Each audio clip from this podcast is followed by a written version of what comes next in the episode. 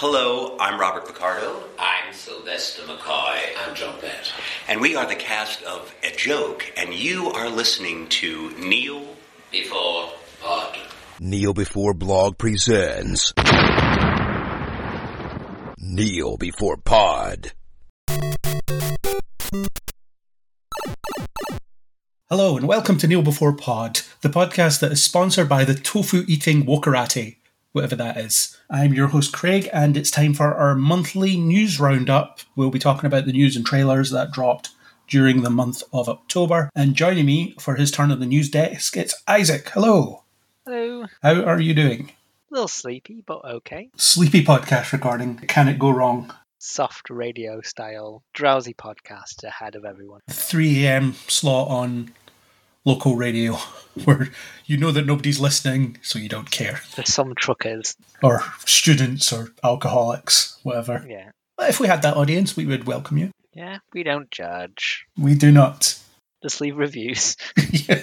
okay, let us start with the usual roundup of what we've been consuming and with ourselves since, well, you last appeared. So, what have you been watching? What's been in front of your eyes recently? Most recently, we're recording this the day after the last of Jodie Whittaker's Doctor Who, The Power of the Doctor. On many of these podcasts, I don't have much to say, but in the future, we will be doing a more Doctor Who centric one. And if you want to hear me have actual opinion, that's my wheelhouse. That's my jam. I really loved her run. I think this is an amazing send off. Also, Werewolf by Night to get into the spooky season. I really enjoyed that. I think in a rare twist to Disney Plus things, this wasn't long enough.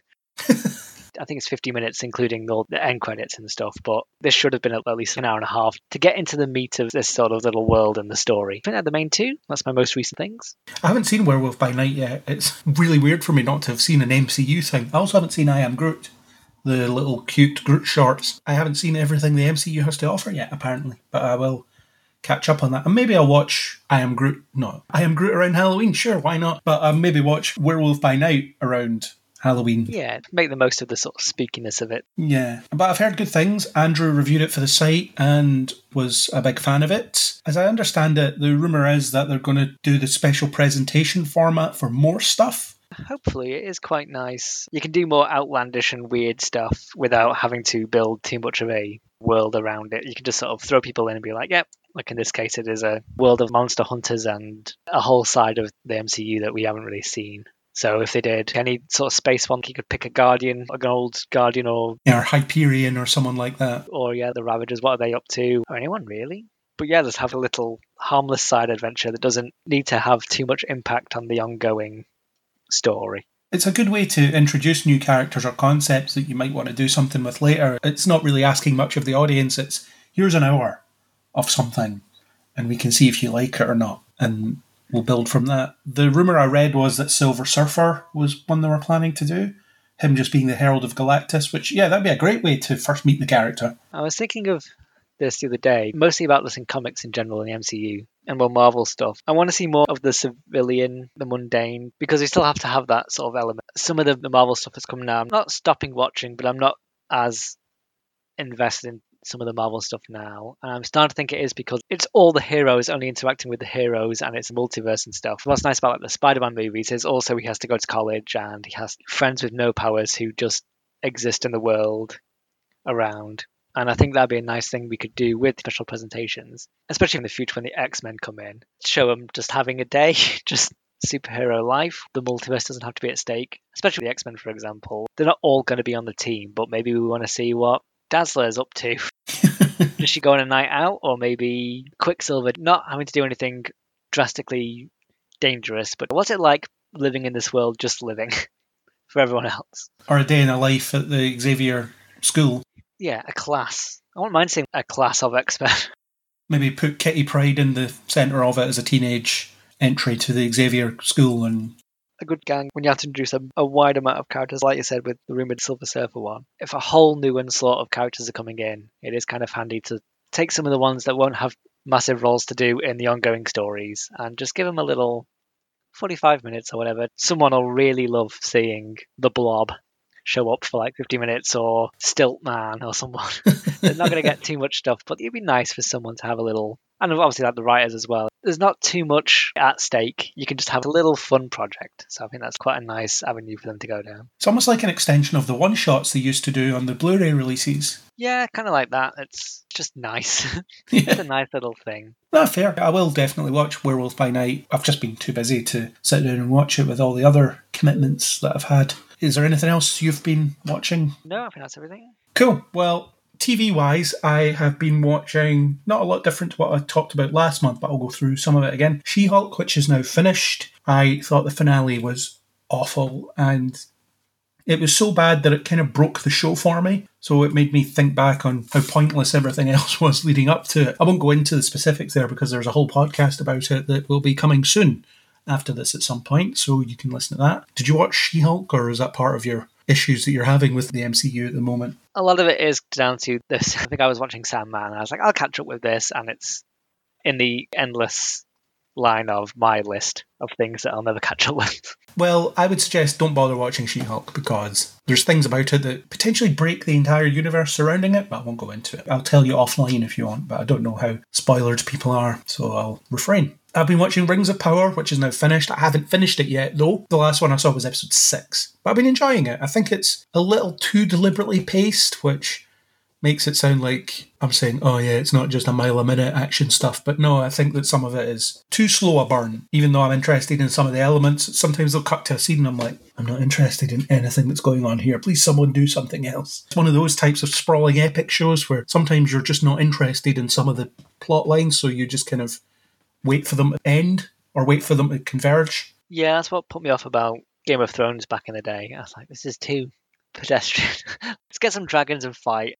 I don't care about the finances of the North or whatever, or whatever tedium they have to have a meeting about for a while. I've been watching Stargirl, the DC show. It's on its third season. Andrew's been reviewing it on the site. Enjoying season three. It's up and down in terms of pacing, but it's decent. I've been watching Andor, although I'm a couple episodes behind. But I think it's probably the best thing they've done in Star Wars in quite some time. I know that my hometown showed up last week, but that's all I know about the show. The scenes filmed in Blackpool were apparently last week, little space resort or something. Mm. And there was Pitlochry as well in Scotland. Pitlochry's lovely. I don't know if you'll engage with it because there are so far at least no lightsabers in it. Yeah, it's not my jam.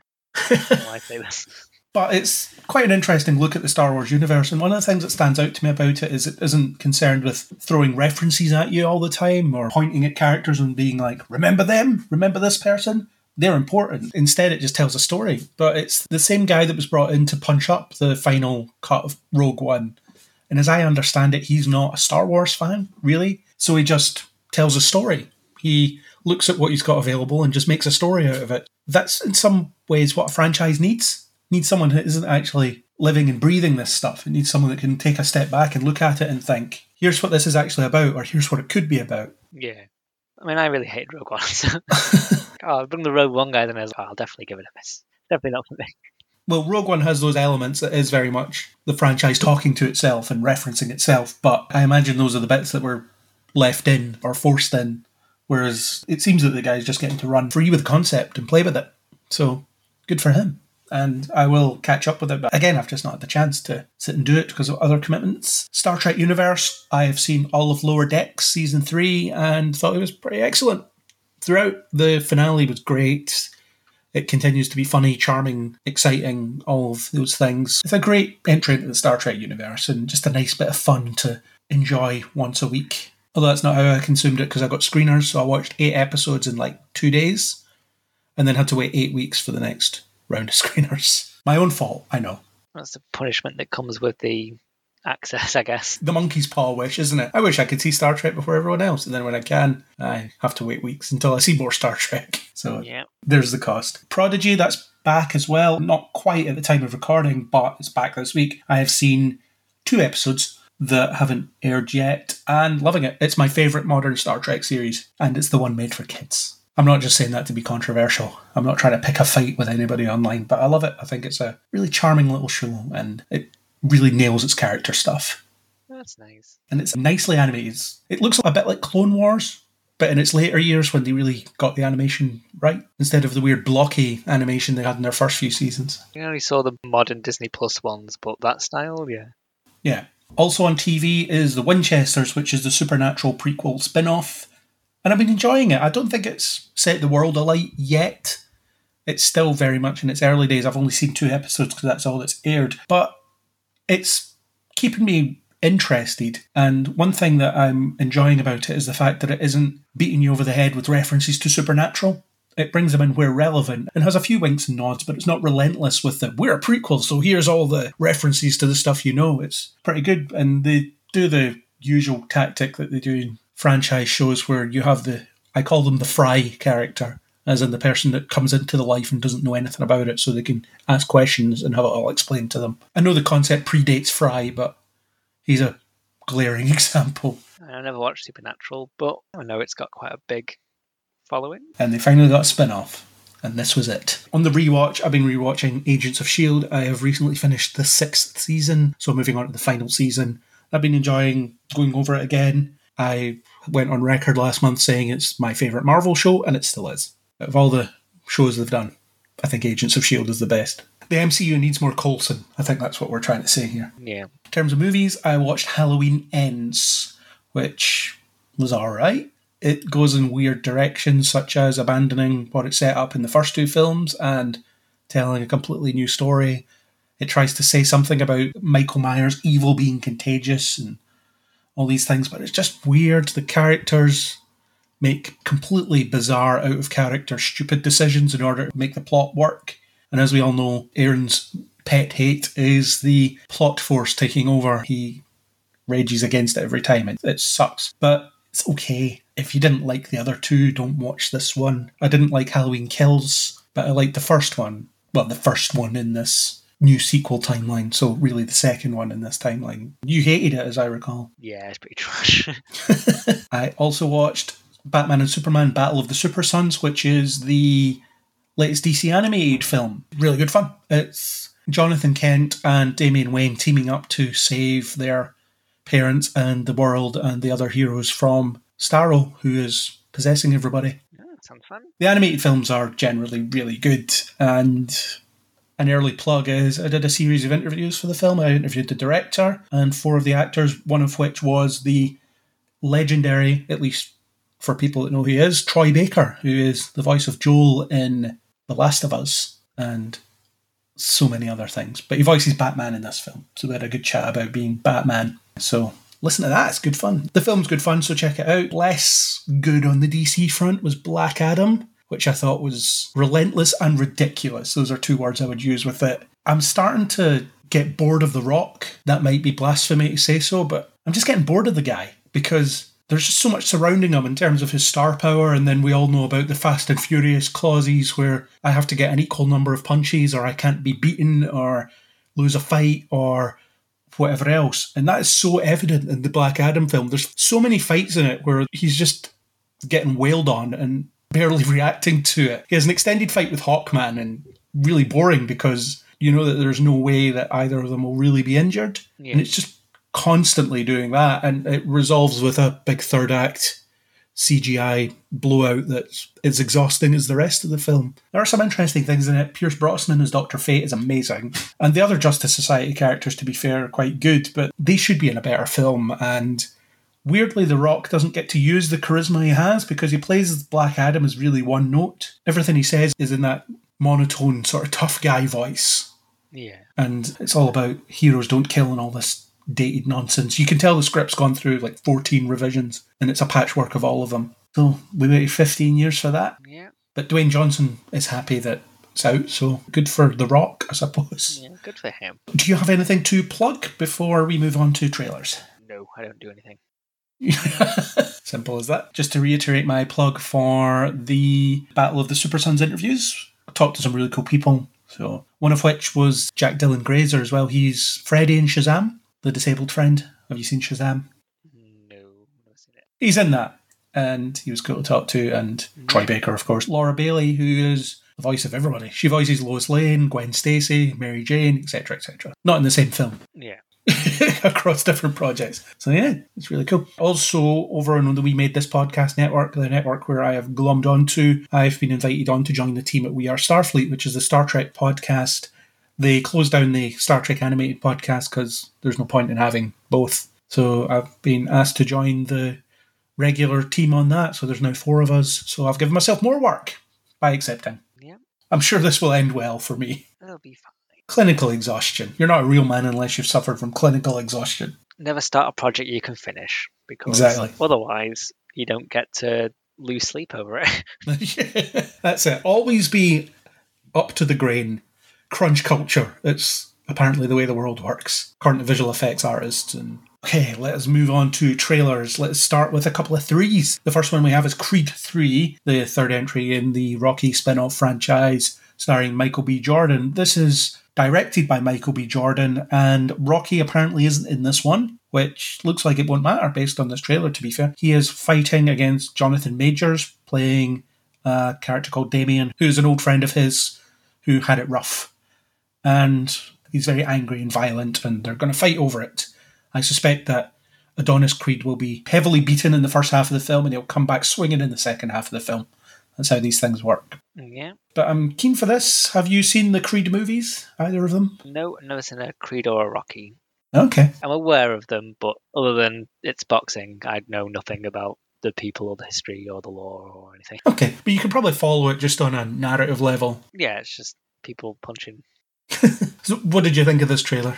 I'm not the audience for it. Obviously, Creed is now more established and has taken over the franchise in his own way. But watching this trailer as someone who doesn't watch these movies, it just basically sloshed over. I'm sure it'll be fine if you know what this is. But I just watched it. I was like, yeah, everyone looks very big and scary, and I'm sure it'll be impressive when they fight. They'll be good at it. And this is his first directorial movie, isn't it? Like said. Yeah, I think so. So hopefully I'll have a bit of fun with the flair and the, the scale of everything. But it's one of those trailers where it's absorbed once and then it sort of fades away. Kang versus Killmonger, of course. it's one thing you can say about it. Yeah. One thing that stood out to me about it is I got Warrior vibes, as in there's a film called Warrior that stars Tom Hardy and Joel Edgerton. Or Edgerton, is that how you pronounce it? I don't know. That guy, anyway. Yeah. Owen Lars from Star Wars in his, what, two appearances? Is it now? I think so, yeah. Three if you include that two second cameo in Revenge of the Sith. Anyway, him. Basically, the film follows both of the characters. So it encourages the audience to invest in one or the other. And obviously, there is a winner. It's a mixed martial arts film, not really a boxing film, but it's the same sort of idea. Yeah. You watch the two of them and you see them develop towards the point where they eventually fight. And I wonder if they're doing that with this, where they're going to follow Damien and make you sympathise with him, even though he's ostensibly a villain. Also, I wonder if that's a deliberate choice for Michael B. Jordan in the director's chair because he can then split his time. So in these movies, are there villains or is it more rivals? Are the people that either Rocky fought in the originals or Creed, do they tend to become a mean streak or is it mostly just going for the title? Is it sportsmanship or is, does it depend on the competitor, I guess? It's a bit of both. They do tend to frame them in a hero versus villain type narrative setup because that's easy to connect with. Apollo Creed in the first film, he's more arrogant and he's just looking for an exhibition fight, and Rocky ends up putting him through his paces unexpectedly. And then they have the rematch in the second one. Mr. T is just an ass in the third one and needs the smug smile beaten off his face.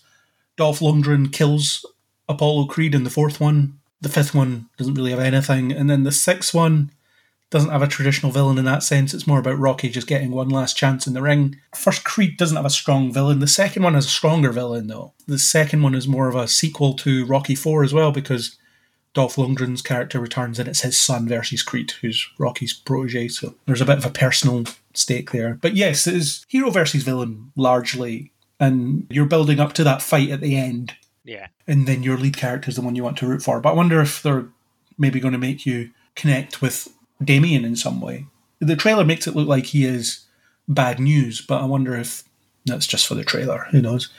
But as a director, it would make sense for Michael B. Jordan to lessen his time and spend time directing someone else. Yeah, especially when you've got Devo with several responsibilities. Yeah, be really difficult to direct yourself for the whole time. But we'll see. I'm really looking forward to it. I like the first two. I will need to revisit them actually. Maybe I'll do a Rocky binge at some point before it comes out. Just watch all eight movies. Let's move on to Megan or Mithrigan, which is a story apparently about a killer robot. The trailer makes it look a bit like Chucky, but I wonder if it's hiding the fact that the kid is actually evil and the robot's just doing what it's designed to do. Well, yeah, because the robot is designed to protect, isn't it? And it's just taking that either way too seriously, or the twist will be that the kid's using it as a force for evil. There's some weird dancing involved. It's There certainly is. very creepy. Even if it was a good doll or something, it's just very unsettling. Anyway, no one would buy this for their children. it's just this horrible, dead-eyed kind of human thing. Really playing up the uncanny valley, isn't it? Yeah, it's really going hard on that. I don't know if that works in its favor or against if they made it look more friendly. But if it's obviously sinister, it's kind of similar to Tim Curry's Pennywise versus Skarsgård's one. Tim Curry's one still looks like a clown that kids could trust, whereas the newer Pennywise is clearly evil. no one's mistaking it for a children's entertainer. Yeah. Well, I'm afraid of clowns, so I haven't seen either of those and won't. Yeah, I've not seen either of them either, actually. So there's no clown that I will ever trust because they are horrifying. Yeah, you've got a hard road going straight in to be a likable clown in the, on the circuit. it's not a career path you should decide to enter down, especially in these economic times. Yeah.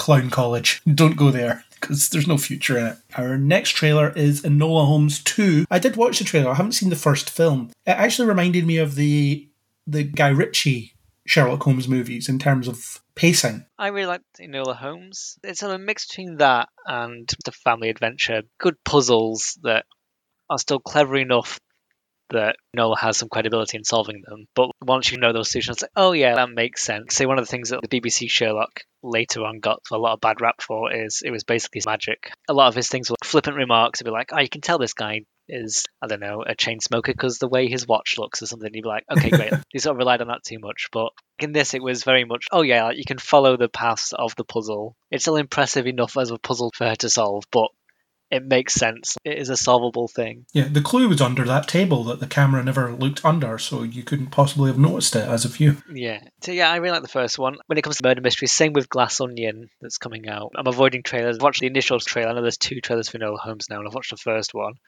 Because especially with these sort of movies, you want to know the least amount. Because if you see too many, then you've got like solve the mystery ahead of time, but you'll get a lot of info until, for example, not in this movie, but I don't want to watch the Glass Onion trailer because it might show a murder that I'd rather see in the film than beforehand. And it's sort of the same with this. The less I know going in. So yeah, the first trailer is definitely enough to show that you got like Millie Bobby Brown back, Henry Cavill back, Helena Bonham Carter back.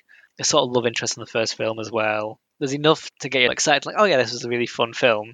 But I know the second one is like, okay, I've seen enough with the first one. I don't need to like, go too deep into what the mystery is. I'd rather see it unfold throughout the movie, especially when it's only it's the fourth of November, is it? So that's like two weeks. Two weeks as of recording, as of release, it's like three days away. So by the time you listen to this, the thing's probably out. Yeah, so one of the joys of Netflix trailers is they're very close to the release. So it looks fun and great, and I'm looking forward to this. Trailer 2 is currently a mystery, but I'm sure it doesn't give too much away, but it's fun to save some for the film. Trailer 2 is mostly just a lot of stuff happening, as in just a lot of random, seemingly unconnected hijinks more than anything else. Yeah. But hopefully it'll be good. Everything's really coming up Henry Cavill at the moment, isn't it? Yeah, he's really good. I really like him, Sherlock Holmes. Must be weird to hear him with a British accent, his normal accent. I imagine he's putting on a voice, but still. I was going to say it's a little posh, but also he might just be a little posh. Uh, Yeah, I think he is. I've heard him speak, but it's one of those things when you've only ever really heard him as an American yeah. or there thereabouts, and then you see them speak normally. You're like, oh god. I remember the first time I heard Hugh Jackman speak outside of things I'd seen him in, I was like, oh my god, that guy's really Australian. Bizarre. So Enola Holmes 2, you're excited. You've probably already seen it by the time listeners hear this, so Yep. hope you enjoyed it. Future you. Hopefully, yeah. Moving on to Anne Rice's Mayfair Witches. Alexandra Daddario goes to investigate a creepy old house and finds out that witches live there, and looks like a lot of weird, creepy stuff goes on. I haven't read what it's based on, but it looks suitably creepy, and I think Alexandra Daddario is really good in things like this. She's done a fair bit of horror before, so she knows the territory, she knows how to play in that world, so I think this will be good. Yeah, we're definitely in uh, either heavy or light fantasy with, say, Lord of the Rings, this, Winx was recently, School of Good and Evil, Sandman. Wheel of Time. Was that recent? It was a while ago, but still, it's within a year, you know. Fantasy's back anyway. It's nice to have some creepy fantasy as well as some mystical fantasy and dreamlike one. Yeah, it looks fairly unsettling, but not in a off-putting way. And also, it's nice to see some more modern fantasy. Doesn't always have to be Game of Thrones or Lord of the Rings style. It's quite nice when they mesh it with the modern world as well, especially in a world where like, magic and what we can do on a phone sometimes not too dissimilar, but looks fairly creepy and fairly intriguing. So yeah, it's quite exciting. It's not quite a ghost story, obviously, it's a witch story, but the idea of how does a convincing ghost story or whatever exist in a world where you can practically create one on your phone that's convincing enough and it's the what's the real thing like? I don't think that's necessarily what this will be about, but it's quite an interesting concept anyway. Yeah, And I really like Alexandra Daddario. I've seen her in quite a lot of things now, and I think she's always good. She usually elevates some pretty duff material, things like Baywatch and things like that. Again, to kick the rock again while he's down. Don't kick the rock. You'd actually be better off kicking a real rock rather than him. you'd probably be chill with it. Just like you kick him, you wouldn't even feel it. Yeah, be like, ha, I can't feel this. I can't feel your puny kick. She was also the Rock's daughter in San Andreas. Oh yeah, I remember that movie. It's all right for what it is. Let's move on to a couple of Christmas things because we're getting towards that period of time in our lives, the festive season. First one is Apple TV Plus's Spirited with Will Ferrell playing the ghost of Christmas, something, future, past, whatever. Paying that much attention. It's a modern, fun version of a Christmas Carol with singing. Yeah. And Ryan Reynolds, of course, playing Deadpool. Yep. Or just playing Ryan Reynolds. I don't know where Ryan Reynolds ends and Deadpool begins, or vice versa. The beginning of this reminded me if you ever watched Bottom, Yes. where at the end they did the dancing to the silhouette, and this is very similar. I'm sure neither of the people in this have ever watched Bottom. I don't know. Ryan Reynolds is in Wrexham around, so he might have caught it on Welsh TV. That's true. It looks pretty good though. I sometimes like Will Ferrell, Yeah, he's fun. and it seems to be a musical, although I'm not clear if it actually is a proper musical. There's a lot of music in it. I think it is going to be a musical. Yeah, Okay, well that potentially elevates it. Depends on the songs. Yeah. I think I heard somewhere that it, it is a musical. Can Ryan Reynolds sing then? That's the question. Probably. Yeah. He's a millionaire. You can give it a go.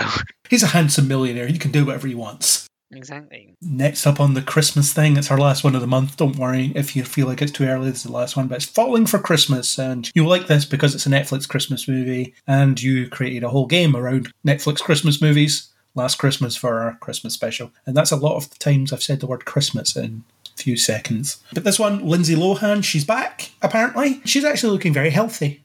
Seems that rehab has done her good. Yeah. I always felt sorry for Lindsay Lohan because I think she's a really talented actor. If you see her in things like Mean Girls or Freaky Friday, things like that, she's very, very good. But it seems she got dragged down with some wrongins. I don't know much about her personal life. Basically, she had some issues and had to go to therapy or Yeah. rehab, and now she's back in, in Christmas movies.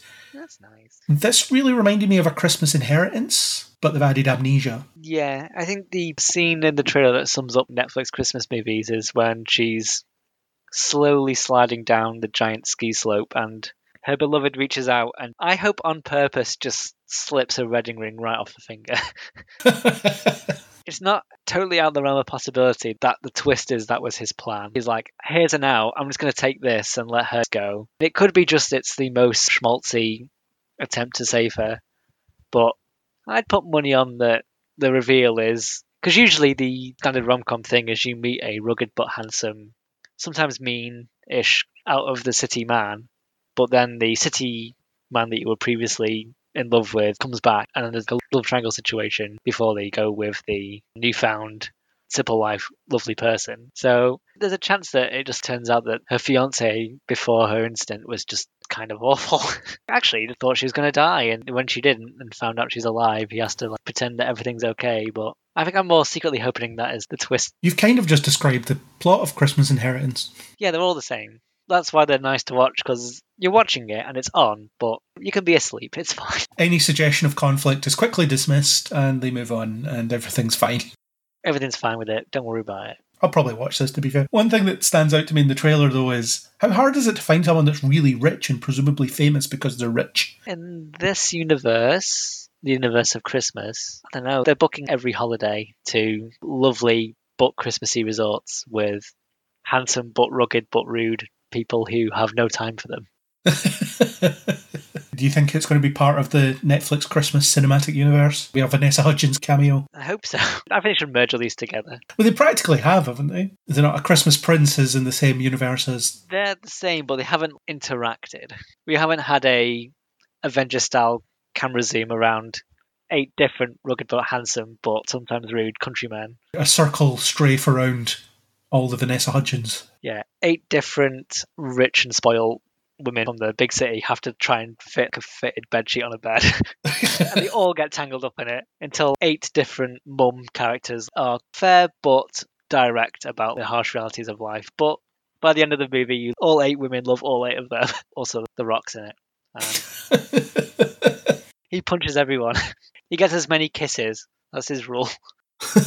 I get to kiss every man and woman in this as much as they get to kiss other people. It's in the contract. Oh, I would totally watch that. And then five of them are Vanessa Hudgens. Five of them are Vanessa Hudgens. So she'll be exhausted after filming it. Yeah. Tatiana Maslany's got nothing on her. I'm assuming they did this in old Star Trek, but it was an old Doctor Who trick where they just shot the same Dalek and then just played the same footage in three spaces. I'm sure they did it with the Klingons as well back in the day, but it was the same. It's three Vanessa Hudgens walking down the same hall, and they're just like a split screen in three, and they just pretend it's three different ones, and they all say the same thing at the same time. It'll be that style. But it'll be good to see Lindsay Lohan again. Maybe she'll take on more challenging projects after this. Maybe this is just her settling back into the, the world of movies. Maybe. But also, if you like doing these, they're easy to do. Yes, I'm just out of rehab. Maybe I'll just do a Netflix Christmas movie just to settle in. yeah. There'll be nobody to lead me astray on set because everybody's just really nice. Yeah, there's always easy Netflix movies. They don't even have to be Christmas ones. Next up, we have the teaser for Velma, the Mindy Kaling voiced and I believe produced, written, whatever. She has a lot to do with this animated show about Velma, the character from Scooby Doo. She is not white anymore, which is something that you'll notice immediately. Scooby Doo isn't in it. It looks like they're riffing on Scream, at least in the teaser. And maybe she dies immediately, so they're not actually doing a show. Maybe. That would be a bold opener. Velma, it was two minutes long, and then we didn't make any more of it because we murdered her in the first five minutes. Never really been a big Scooby Doo watcher. Even though you dressed up as Shaggy for Halloween once. I did, but that's just because it's a green t shirt and some red trousers. and you were letting down the team if you didn't. yeah, it's just easy. Everyone at work needed a shaggy, so I was like, yeah, Stay up late the night before, so you just look stoned. Easy. exactly. Just work a 12 hour shift. Everyone's knackered. Is this a the Velma series that's getting hate online, or is that a different film Velma series? No, I think it is getting hate online, probably because she isn't white, and I think she's gay in it as well. Yeah, who cares? There's a talking dog. Not in this, there isn't. Scooby isn't appearing, apparently. It's easy just to ignore all those people.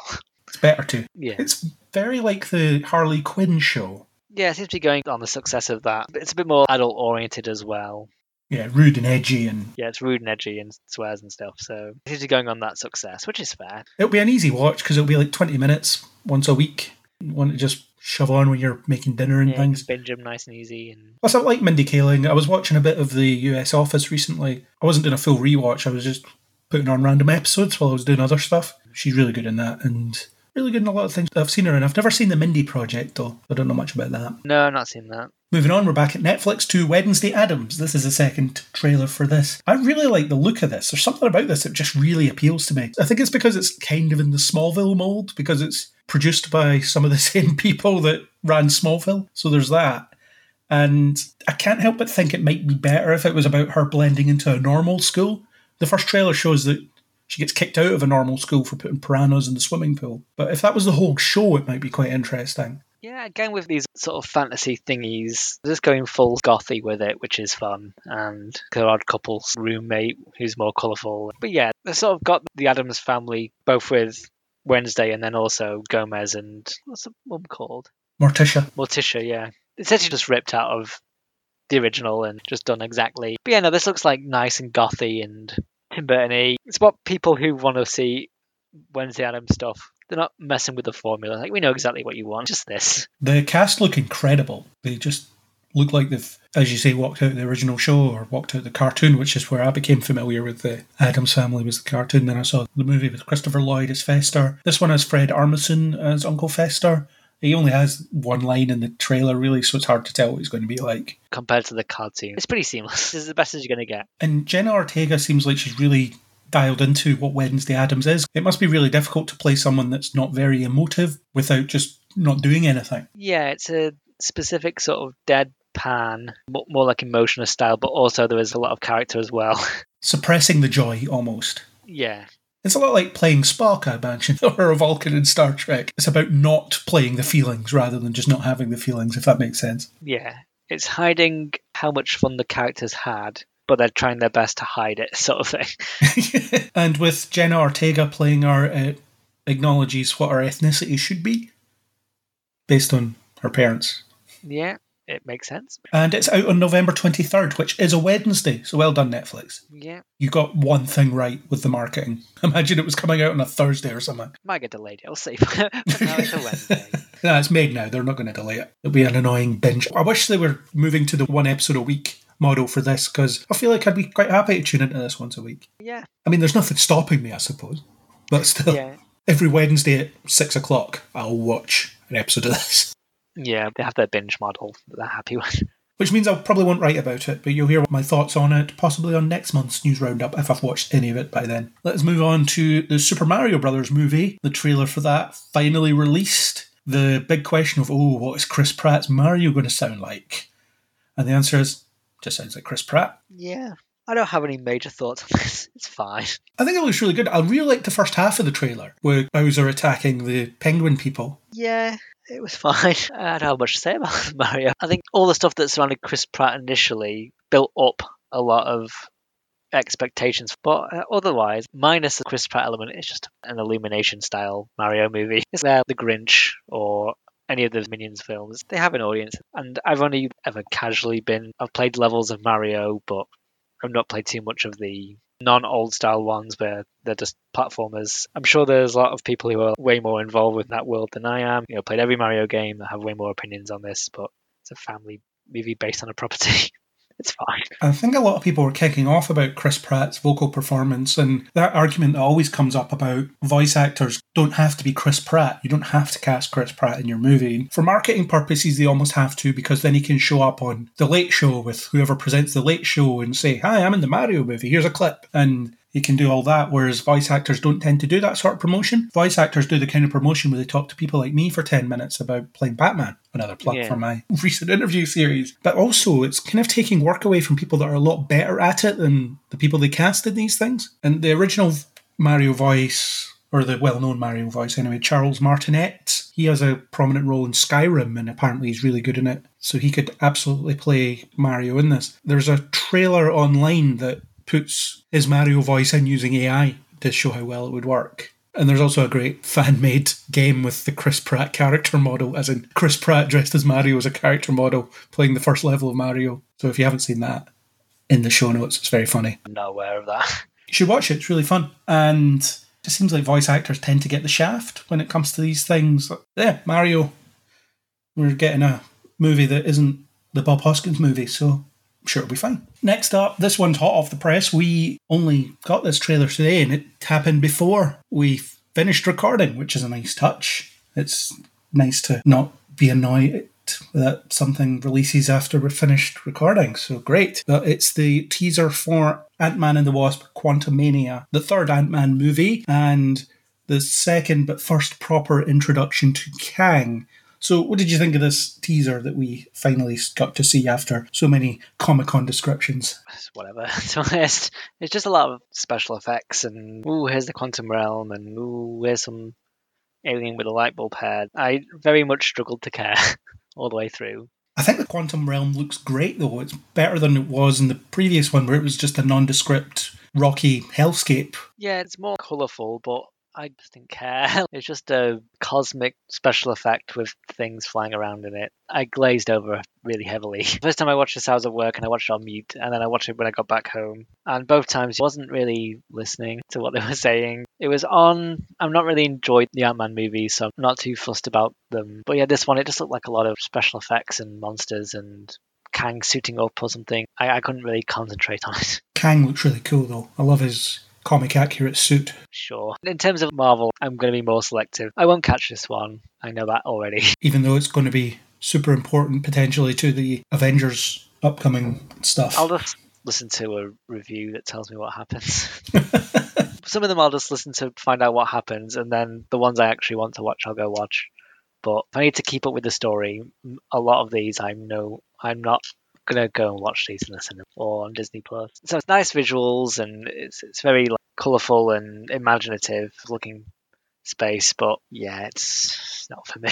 I like to look at this a lot. I like the Ant Man movies, even the second one, even though it is a bit disposable. It could be really pivotal to the whole ongoing story, or maybe it won't be. Maybe this will just be a variant of Kang that will be vanquished. But I like them expanding out the quantum realm because the microverse, as it's called in the comics, is another world with loads of people in it, and Eyeless and so on. So we might get a version of that. It's a place the Fantastic Four like to play in. I wouldn't be surprised if the Fantastic Four are stuck in here and then they re-emerge, and that's how they're introduced. I guess we'll find out. We get our first look at Kathryn Newton as Cassie, so the recast of that, the third actor to play Cassie, with the young kid in the first two movies and whoever it was in Endgame five years later, and now we've got Kathryn Newton. She's always really good and stuff, so it'll be really cool to see her interact with this lot. So I'm eager. Paul Rudd can't really go wrong. Yeah, it seems to be having fun, which is nice. Bill Murray's there. He's a quantum realm guy, it seems. Yeah. We also got a trailer for Wakanda Forever, a second one, but I didn't watch this trailer because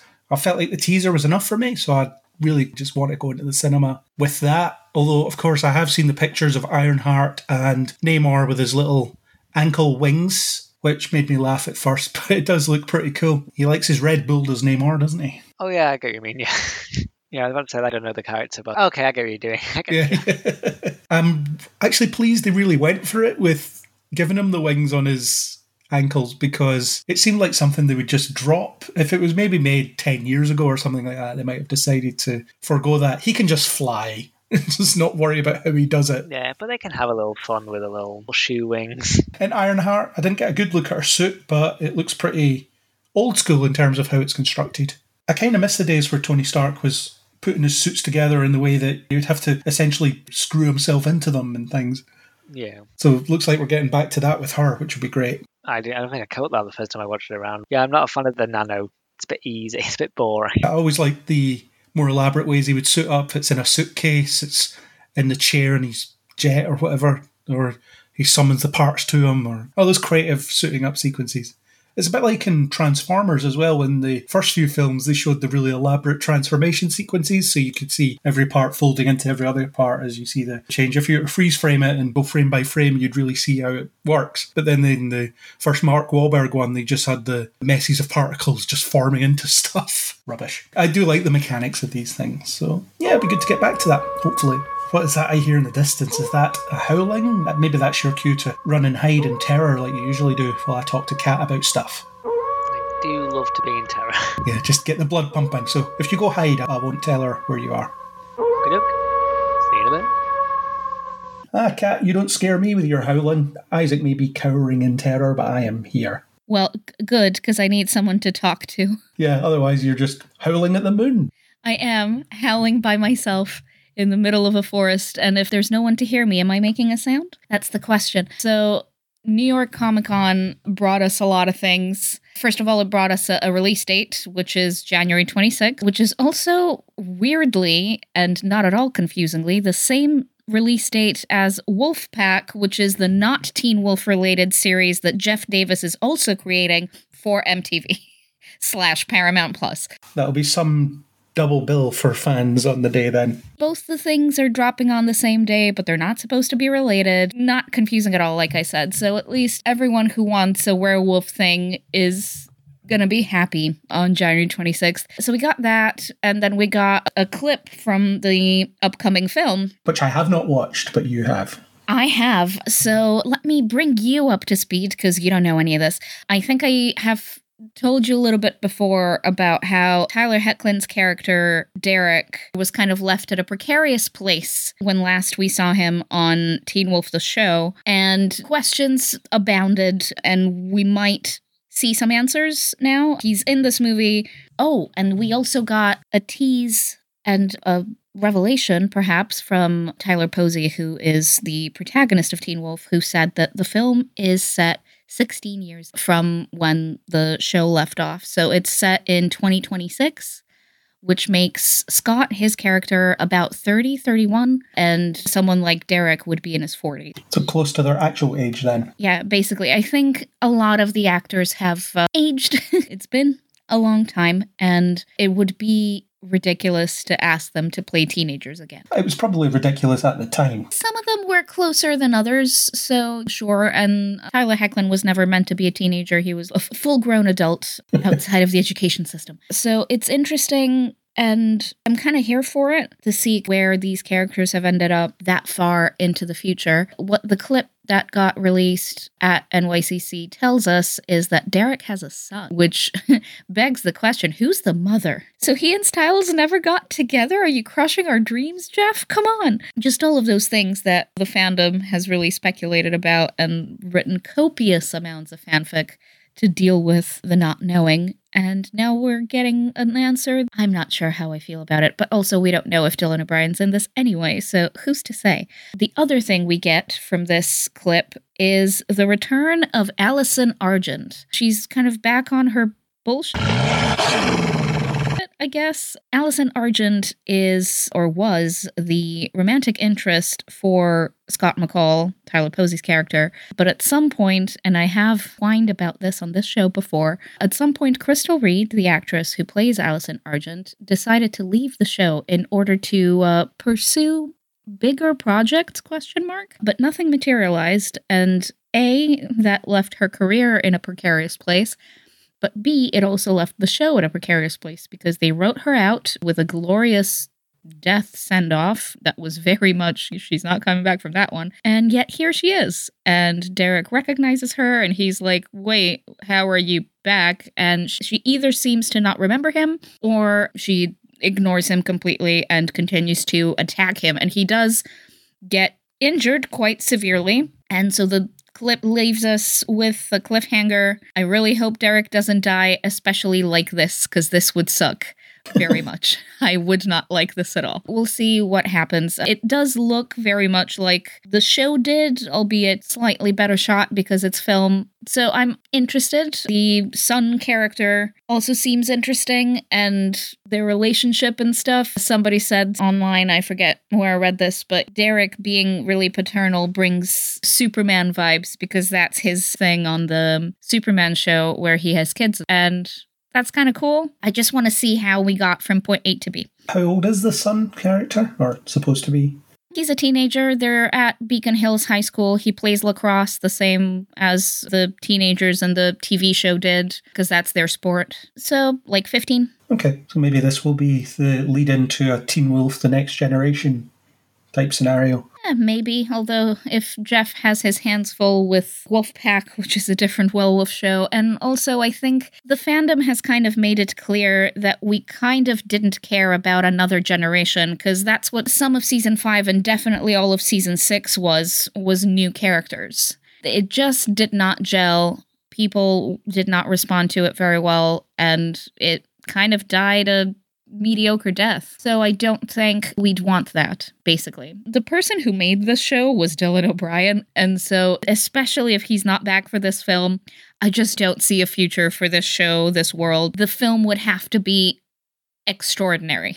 I don't know that I'm not expecting that, but I'm also not not expecting that, if that makes sense. Just I'm going in there very measured expectations. My guess would be if they did get him back, they'd try and keep it as a surprise until the actual viewing of the film. But then again, these things always leak, don't they? You always get someone that spotted someone on set or whatever. Let's look back to the saga that accompanied Spider Man No Way Home. Oh my gosh. With everybody lying about the fact that they were in it. Well, I say everybody, Andrew Garfield. Andrew Garfield.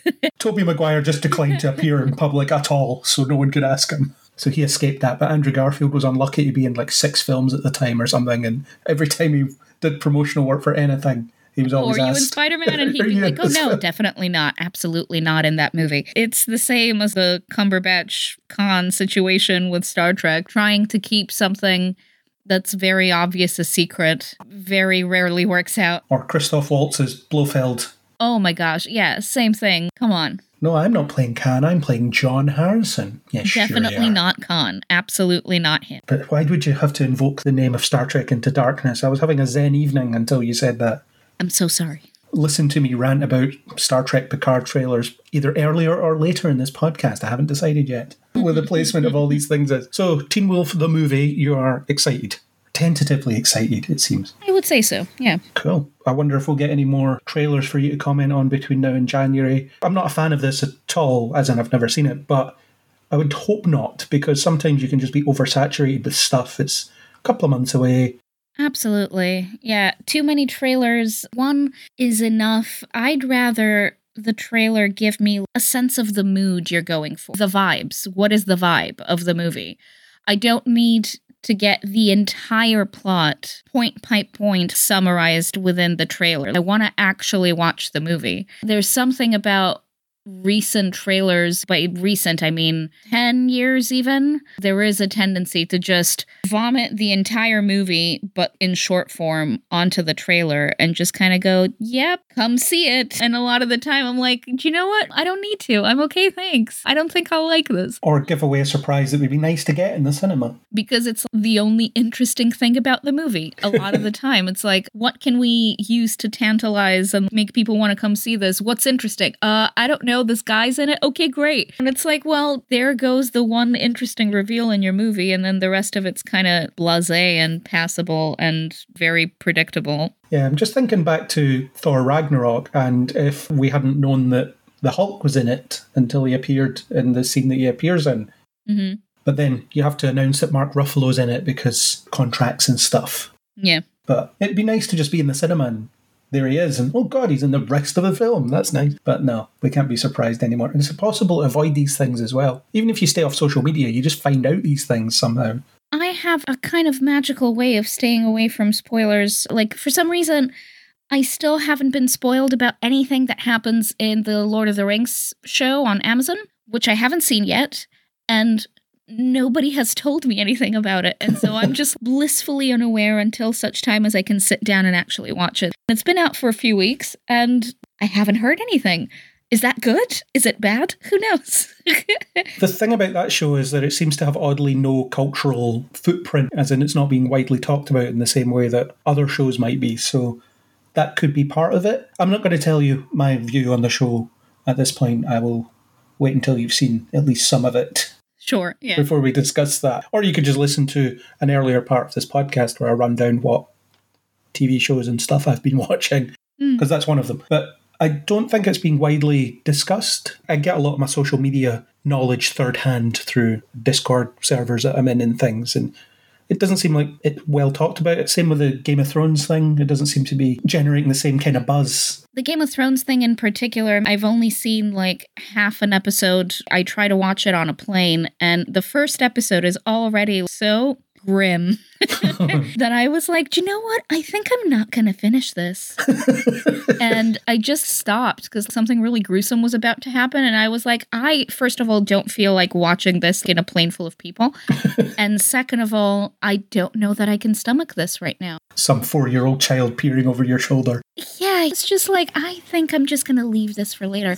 and I just haven't picked this back up. I have seen people talk about it, and obviously, the shadow of Game of Thrones looms over it. And there's a lot of conversation about comparing the two, comparing, in particular, the violence, in particular, how interesting a prequel is when a lot of the stuff that made Game of Thrones great is absent from this. But it's stuff that I kind of knew because I'm familiar with the story that this adapts. It's interesting that that's the entire conversation about that show. Is it as good? And people just kind of go, "Mm, no. Is it as bad? No. And it's just kind of like, yeah. Oh, th- there has been some backlash within Game of Thrones fandom in particular, which is a, a spicy meatball for another time. And that's kind of it. Extremely quiet for something that was definitely anticipated and had an inbuilt viewer base.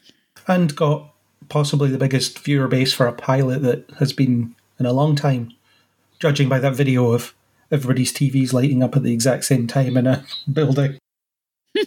I love that. it's great. Anyway, moving on to something else. Netflix's Avatar, not the James Cameron one, The Last Airbender. That's the title. Netflix's Avatar, brackets, not the James Cameron one, colon, The Last Airbender. They have a cast, and it's quite a cast. They've added 20 actors. I don't necessarily know that we'll go through all of them because there are a lot. And I know nothing about this, really. I haven't seen any of it. Not the original anime, not the awful film that everybody hates. so I'm doing okay there, I suppose. Yeah. But looking at some of the names, so you've got Amber Midthunder, who was recently in Prey and mm-hmm. the Roswell remake as Princess Yue, the compassionate spiritual leader of the Northern Water Tribe. I'm very excited for this casting, actually. Actually, a lot of the casting that was announced recently and just looking at the list overall, it bodes very well. Something that the original show, I don't know if I would call it an anime because it's a Western animation, but the Nickelodeon show, in any case, it features a very diverse set of characters. It is all inspired by various areas in Asia. Nothing corresponds exactly 100%. And it's just great to see that they've taken such great care to reflect the racial diversity within the original show by casting a lot of native people for in particular the water tribe because that was heavily coded as native american or first nations or in that kind of vein. But also just seeing all the asian characters being cast first of all everyone looks exactly correct and perfect. I just can't wait. I can't wait to see that. It imbues the show with a level of care that the M. Night Shyamalan movie just did not have. it was just terrible. There was just overt racism in just the casting of that film and in the changes that they made with the plot it was just not good. And there's a lot that can be said about the Nickelodeon show. It is geared toward a younger audience. I would cast it as a middle grade kind of vibe. So, you know, 12 and up. So, for a lot of people, the tone is quite childish and they may bounce off it at first. But once you just get used to the tone of it, it actually can get quite dark. And it's very well plotted. I think there's a lot of heart in its message and what it tries to say. Now, I haven't seen Legend of Korra, and I've heard mixed reviews from people I know about how it handles the continuation of the Avatar story.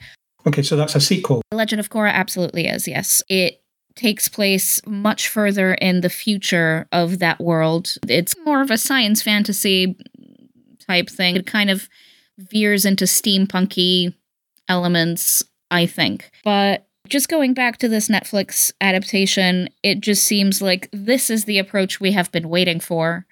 And I'm very, very on board for it. Arden Cho is, well, someone who was in Teen Wolf, actually. It's all connected. Yeah, and she's been doing a lot of work with more physical combat based type things in her more recent work. So it'll be interesting to see her in this show. And also, something I'm very excited about, and I think a lot of the fans of the original Nickelodeon animation will be, is that the cabbage guy is back. There's this one guy who keeps returning. He's a background character, he's like a traveling merchant, and he sells cabbages. He grows cabbages and he sells them and he just loves them very much. He's always featured in the background of various market scenes, just holding his cabbages, being like, Oh, yes, I grew these with love. Would you like to have a cabbage? And uh, through the shenanigans that Aang and his posse get into, the running gag in the animated show is that the cabbage merchant's stall always ends up destroyed and the cabbages get flung all over the place and he's always like oh no my cabbages. And they cast the voice actor as the cabbage guy so he's back. He's the original cabbage guy. That's how you know these people care because it's such an obscure thing that if you weren't in love with the show and part of the subculture that formed around it, even years and years after it aired, there's just been a lot of really vibrant online fandom for Avatar. And these people are clued in. And I have a good feeling about it. Looking at the announcement picture that was released that has the actors with little thumbnail images of the people that are playing, I'm interested to see how they'll pull that off visually because some of it's quite out there, particularly George Takei's character George Takei's in this, so that'll be at least an interesting vocal experience, as it usually is.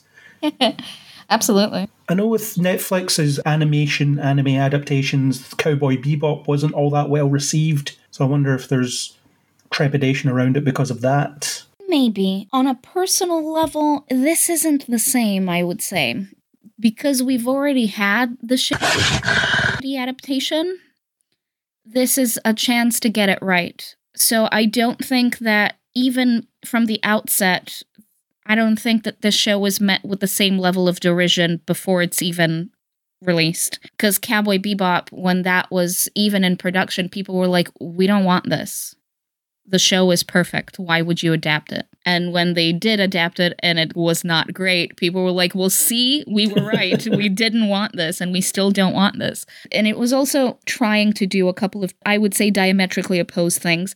It was trying to do both the shot for shot replication of the animated show and also how about we take this and tweak it and make it better are you trying to build on the original with your own take or is this a shot for shot remake which do you want you can't have both Hmm. and because they tried to have both that's where I think the disconnect originated. Some of the shot for shot stuff was pretty good, actually. And some of the changes that they made, I could see where it was coming from and what the intent was, perhaps. But the two just didn't gel together. I don't even think I finished it. I was like, I think I'm okay, thank you. Even though I like quite a lot of the cast quite a bit and it looked great it was shot very nicely it just looked really good but what's the point Yeah, I saw the trailer and it was doing things like picking up the divider between panels and hitting people with it and all sorts of weird stylish stuff like that. I didn't watch the show itself because I wasn't that interested in it, but it seems stylishly quite good. But sometimes when you throw style at something, they just deploy it really badly. a lot of that came from the show itself, the animated show. It is extremely high concept. It's a show made for fans of noir type things, but it has a distinct Japanese slant to it. The sci fi is really strong, but also not what the focus is on. They took some of that stuff into the Netflix show and it worked. But then they were like, oh, how about we take this one character who is the villain and he's really interesting and just kind of make them a snivelly wimp? and how about we take the romantic interest of the main character and just change her entire story and change what makes her compelling and change what makes their romance compelling? There was just a lot of that sort of thing that I was like, why are you trying to mess with a pretty good thing? So I don't think that's what they're trying to do with Avatar. If the casting is anything to go by, just seeing how careful they're being about not messing that up. There is a little bit of chatter about even within households, they're casting people who are meant to be related, but they're from drastically different Asian backgrounds. There's Japanese people and Korean people and Chinese people, and it's like, hmm, Asia is not a monolith. Yeah. And especially if these characters are meant to be related, what does this casting choice say? But at the same time, at the very least, it's not like we're casting light skinned actors to be the good guys and dark skinned actors to be the bad guys, because that's what happened in the movie we don't talk about. Baby steps, I guess. yeah, what you described there happens quite a lot in Western made stuff. Good It's- God. We're looking for Asian actors. Yeah. It doesn't matter where they come from or where their heritage comes from. It's just Asian. And here's a bunch of Asian characters that we can fill up with Asian actors, and away we go. And that's the end of it. It's getting a bit like that with First Nations as well yeah. at the moment. I mean, there's a lot more First Nations representation in film and TV. Amber Yeah. Midthunder's Her Star is Rising at the moment. Yeah, it is. And that's great. It's so good. I was actually really hoping that after the uproarious success that Prey had, that we would actually get to see more of her. And it's great that it's going to be so soon, especially for something action based and cool like Avatar is. Although her character's not very actiony, not very much actually. But it'll be great to see her there. Maybe in this version she will be. Who knows? I quite like the subplot with her character, so it'll be good. Yeah, I've loved her in everything I've seen her in, and that includes the CW Roswell show, which is kind of hilarious actually if, if you ever sit and watch it. She was great in Legion, the Fox X Men ish show, as it was. Yeah.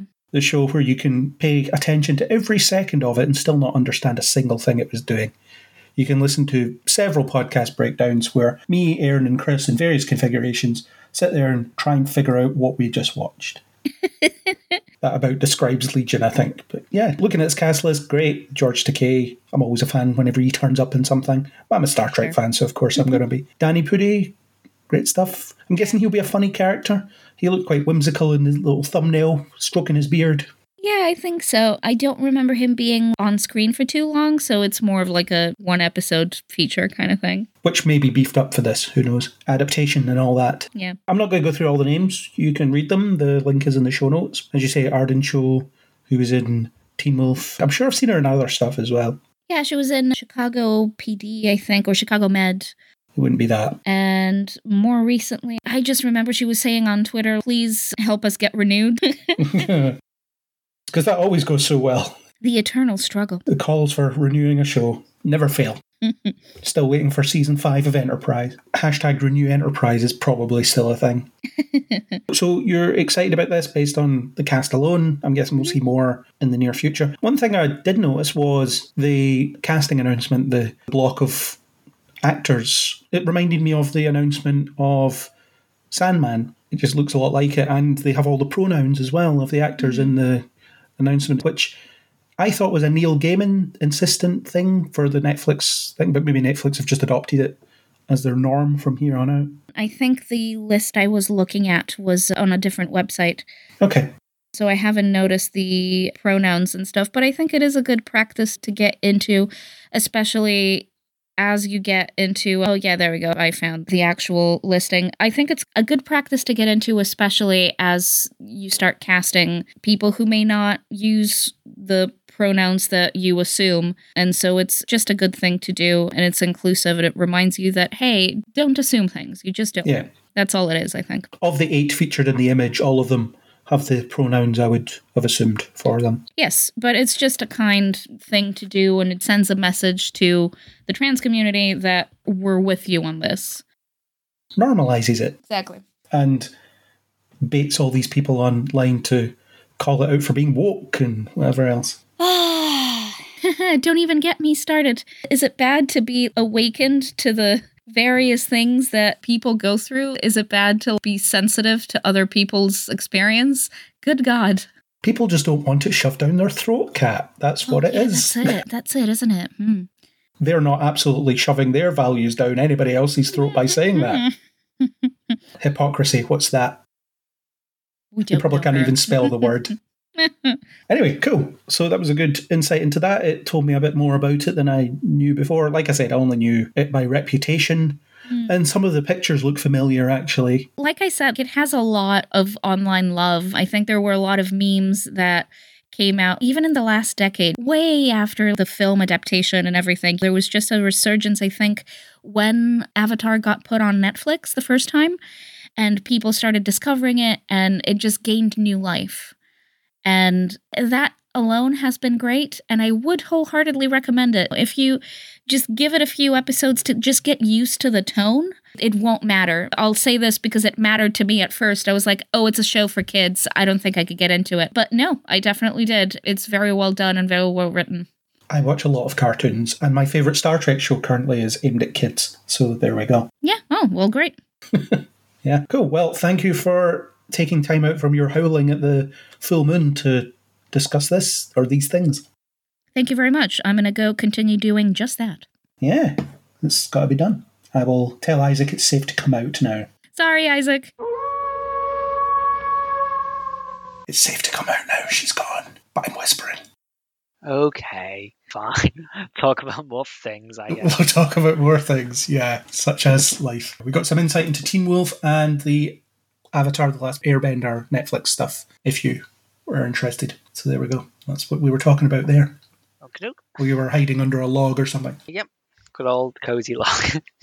Let's move on to Marvel, one of the pillars of Kneel Before blog slash pod. The first thing that we have to talk about is that Armor Wars is no longer a TV show. It will now be a movie with Don Cheadle in the lead role. Presumably, it'll be a riff on the comic story where Tony Stark is sick of people stealing his stuff and goes to, to disable all his tech that's being misused by people that aren't authorized to use it. What do you think of the shift from TV show to film on this one? Forgotten about it. It seemed like Marvel had to be fair because it didn't appear on their listings. Yeah. Obviously, they know what they're doing and they know if the story works better as a one chunk two hour thing instead of episodic, then sure, whatever's best for the project, I guess. I saw some people suggesting that Rhodey might not be leading man material for the MCU, but I reject that notion. He's been around since Iron Man 2, so he's been around almost since this whole thing started. He's a character that fans like. Certainly, I like him. And giving him his own leading project, why not? Don Cheadle is more than capable. Give him a go. No reason why not. I think notionally I prefer this idea to a TV series because a TV series, and I imagine it wouldn't be this, but to me it runs the risk of every episode as I'm hunting down the Crimson Dynamo or other Iron Man villains that we've not seen yet, and he essentially fights a boss battle at the end of every episode until he fights the big boss at the end of the final episode. Yeah.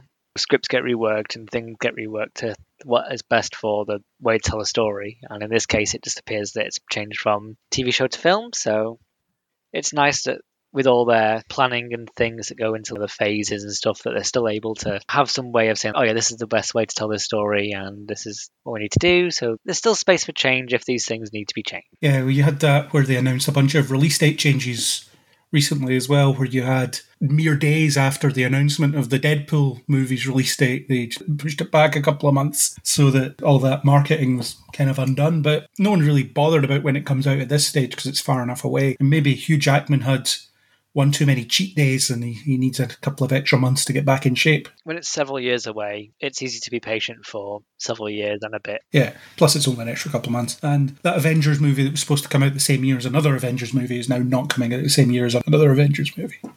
that's smart because that's too much Avengers movies It seems like a stupid idea to put them in the same year. Plus, maybe the VFX company said, no, we're not doing it. We're not doing two in one year. Stop.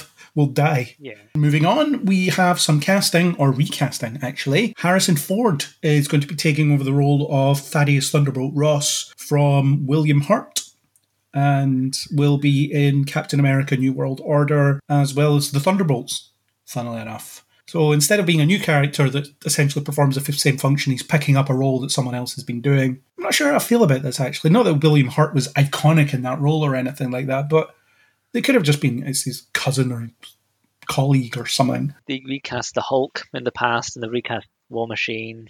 I don't think this is too much of a problem. If they want to use a Thunderbolt Ross character, then obviously uh, William Hurt sadly passed away, and as long as he's happy to do it, then sure. Do you think he's happy to do it? Do you think Harrison Ford's ever happy to do anything? I think he's happy to not do Star Wars do other things, even if it's still big budget things. He did that dog movie. Yeah, it's really weird when you, you see it because you get two Harrison Fords. You get the one that just doesn't care and obviously doesn't care, but he's there for the paycheck. And then you get the one where he seems to be a bit more animated and into what he's doing and no idea what this will be. I don't think I've seen any of the movies with Thunderbolt Ross in. He is in The Incredible Hulk, he's in Civil War, and he's in Infinity War. And Black Widow I think just a man in a suit. There's lots of those. with a mustache. Yeah. What I think they're going to do here is they're going to probably film a lot of material very quickly with him in one location. So he'll be in his office doing a lot of video calls, or he'll be a hologram. Probably a few holograms, but you might want to be more action centric. You might want a bit more of a meteor role. Yeah, but by the time this comes out, he'll be like 92 years old or something like this. He'll give it a go. He still crashes planes. He'll be like, I want to crash the biggest, the most expensive plane Disney have. I want to crash a helicarrier. I want to crash a helicarrier. Build one for real and let me crash it. I wonder if they'll scan him into their system and create Red Hulk out of him, so then all they need is a voice after that. And then all they need is AI generated voice, so they don't even need him anymore after that. Probably. I can't wait till he's doing interviews and red carpet stuff and gets asked about things like Red Hulk and other Marvel minutiae, and he just won't give a toss. He just will not care. That's fine. You don't have to care. But I always find it funny when people ask Harrison Ford the question about something nerdy, and he just turns to them and says, I have no idea what you're talking about. I do not care. It's fun. The famous one with his appearance in Rise of Skywalker. Were you a Force Ghost or were you a hallucination? He said, I don't know and I don't care. That was the end of the conversation. I prefer the Mark Hamill enthusiasm. It just feels a bit lazy. If you don't want to do the movie, just don't do it. You're rich anyway. I suppose when it comes to doing the film, that's one thing, but then when it comes to doing the promo for it, and I suppose he doesn't have to do that, but when he does the promo for other films and then gets asked about these other projects, then he just turns around and says, I really don't care about what you're asking me here. You can see where he's coming from. I quite like the curmudgeonly approach. I think he's earned it, to be fair, but I don't ever feel like he's nasty about it. He just shoots it down so that there's no further questions. Yeah. Which is fair enough. But Harrison Ford, I've always liked Harrison Ford, so seeing him join the MCU will be enjoyable to some degree. But yeah, I think he'll be doing a lot of hologram stuff. So he won't actually share any screen time with anybody.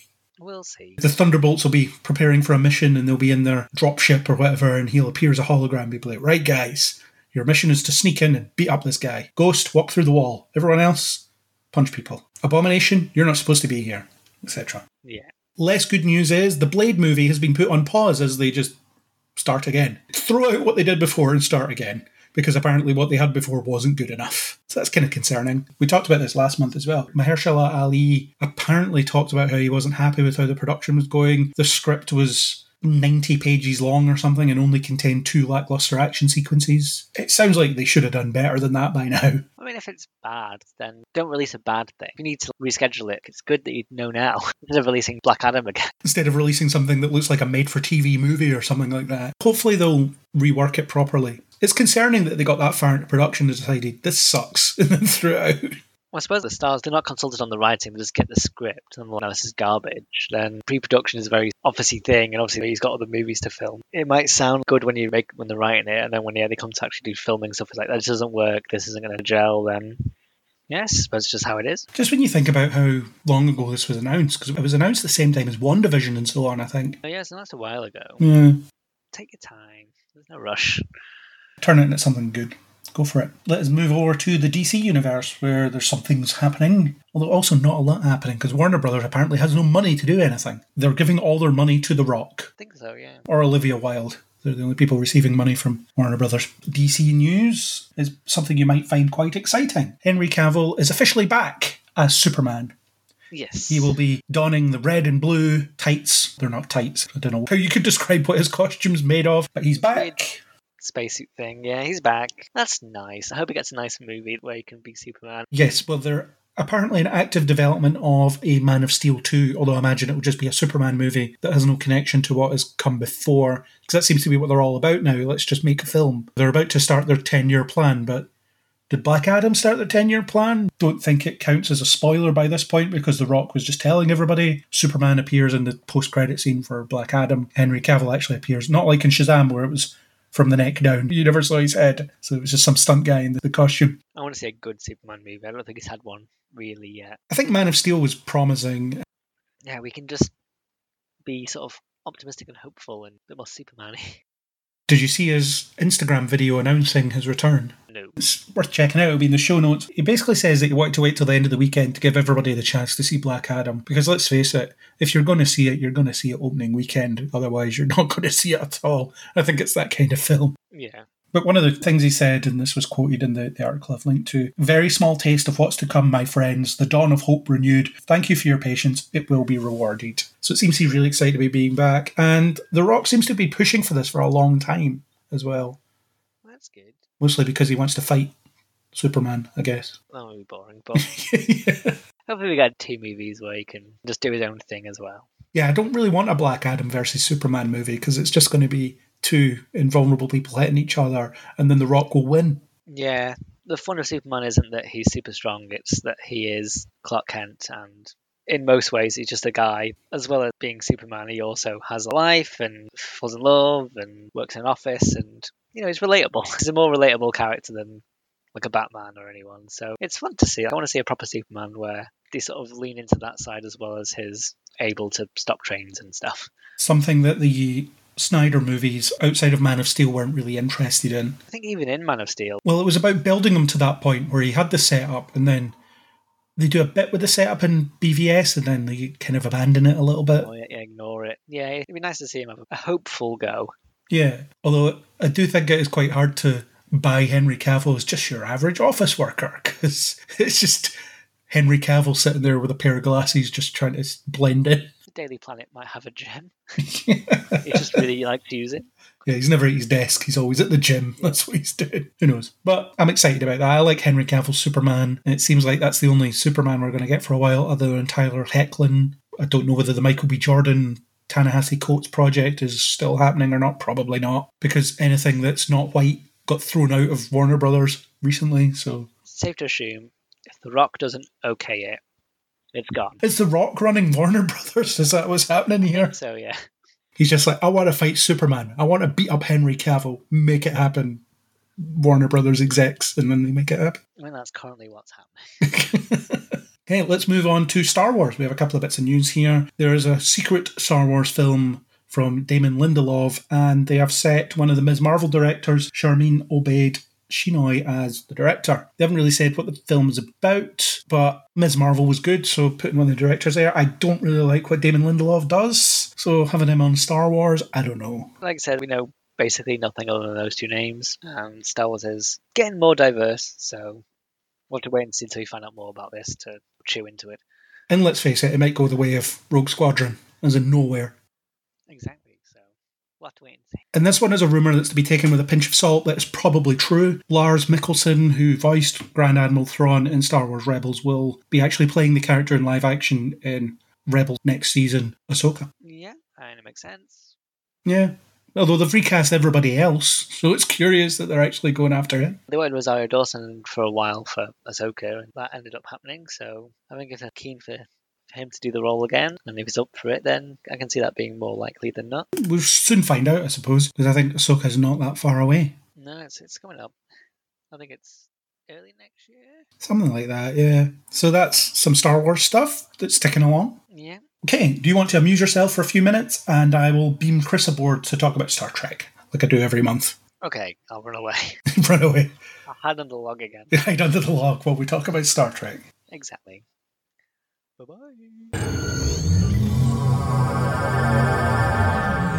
Chris, it's that time again to talk about Star Trek. Feels like every month we're talking about new Star Trek stuff, and we're complaining about this, are we? I'm not. No, I can't complain about having Star Trek news to talk about. That feels wrong. After years of having none Trek news to talk about, I agree, Spock. It's been terrible. After ages of having no Star Trek news to talk about, I will never complain about having Star Trek news to discuss with you. We're here, where there's more stuff. We have two trailers and two bits of news about things that aren't happening. Seems a bit weird to talk about things that aren't happening, but they're interesting in some ways, so we do that. Let's start with Discovery Season 5. New York Comic Con was a treasure trove of stuff. There wasn't actually that much, but we got three Star Trek things, one of which we're not going to discuss because Prodigy is on by the time this podcast goes out, so it's redundant to talk about a trailer where some of that footage might have already been screened. So we'll just focus on the things that are a ways off. So, Discovery Season 5, less than a minute of stuff, but what did you think? It's quite exciting looking, isn't it? Discovery normally do quite well with their trailers. I'm trying to think back of different trailers that they've had in the past, but they throw a lot of action up on the screen here. They're teasing it as a treasure hunt, I guess. It's got kind of Indiana Jones vibes somehow for Star Trek. There's a lot of solving a puzzle box and going about on speeder bikes in the sand and things like that, which kind of make you think of a puzzle quest, uh, a hunter gizmo thing. The greatest treasure. The greatest treasure was the friends we made along the way. That's what it says inside the treasure box when you open it. Well, that would be Discovery's message, wouldn't it? The treasure was what we had inside of us all along. They just open the box and it's a mirror. You're the treasure. Or just a picture of Burnham. Yeah. Burnham, you are the treasure. So glad we jumped around half the galaxy for this. It does look very cool. I like a lot of the teaser stuff. We get to see Tilly. Tilly's back, which we kind of knew from the behind the scenesy stuff that we talked about last month. Yes, she was hanging around on set on the set tour that we talked about last month, and she's in this trailer as well, just standing there smiling. Indeedy. But we now know it's 100% official and she's there. So, yay. Yeah, doing what? We don't know. Will she be there with her students? Will she be on the Discovery again? Who knows? Seems like Discovery has become this. Well, it's still on the ship, obviously, the show is, but they're based at Starfleet or Federation headquarters and they go out and then go home at the end of the shift and get given another assignment, which is a little bit different as well. We've never really seen a show about a ship that's based somewhere that then gets hmm. given assignments from this home base. I mean, Deep Space Nine, sort of, but Deep Space Nine was the station, it wasn't the ship. Yeah, I, I guess so. Occasionally you had, we've been called to Starbase, blah, blah, to look at a thing. I think the similar Starbases popped up every once in a while, but yeah, you didn't really get them based from one location. The last season of Enterprise, they were kind of jumping away from Earth, although they were out there most of the time, but they tended to go back to Earth quite often. But yeah, we've got an Indiana Jones style quest. I really hope it's not an artifact that can destroy the known universe. But I wouldn't be surprised because it's Discovery and that's what they like to do. we have to find this thing, otherwise it'll blow up the universe for some reason. It turns out it's the key to a machine that also destroys the universe. But when they first set out to find the key, they didn't know it was a key for the machine that destroys the universe. Plot twist. Wah. Yeah, some cool visuals. You talked about the speeder bikes. You've got Burnham hanging on a ship as it's flying through the atmosphere of a mm. planet. So lots of exciting. We've used the volume again type visual mastery. Yes. And you get lots of moments between different individual members of the crew as well. I actually think the volume is better used for stuff like that, where you're not trying to recreate an environment as such. You're trying to recreate, or you're trying to create a space exterior or something like that to give you the scope of it, rather than we're trying to pretend we're in a desert, but nobody's hair's blowing in the wind or whatever. It's just there's a desert backdrop and nobody's sweating or anything.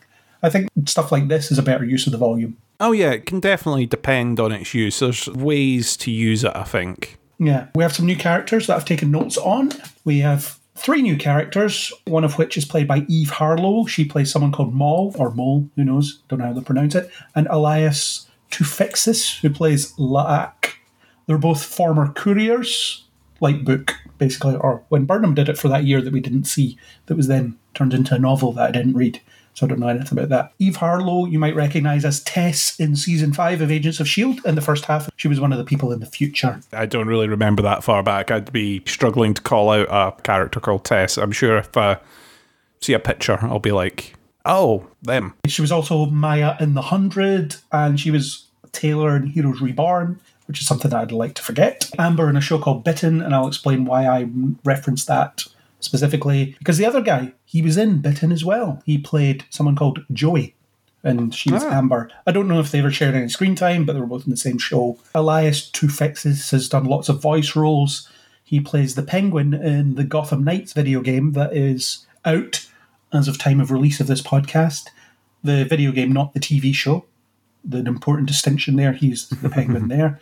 He was Replicator in two episodes of Stargate Atlantis. Don't know what that is. Ah, okay. I suspect it's some kind of nameless henchman or something. I don't know. It was just different human form, sort of replicating little nanite robots that then form a person and did sneaky shenanigans and wanted to destroy all humans. Cool. Okay. so we're getting two new courier characters, which could be interesting. I don't know. Depends what they do with them. Book was a good addition, so they could be as well. Yeah, it could be. The thing is, space is big. There's lots of people in it, so it's nice every once in a while to get a little rotation of new people. They don't need to be there for the next 10 seasons or whatever. It's nice having a little rotation and different people to bounce off of and to shake up the dynamic on board a little bit. Yeah, and another new character, Captain Raynor, played by Callum Keith Rennie, who was Leoben in Battlestar Galactica. So shifty sort of a guy, at least in that show. He was also a pirate ship captain in an episode of Legends of Tomorrow in the much decried first season. So probably don't want to talk about that too much.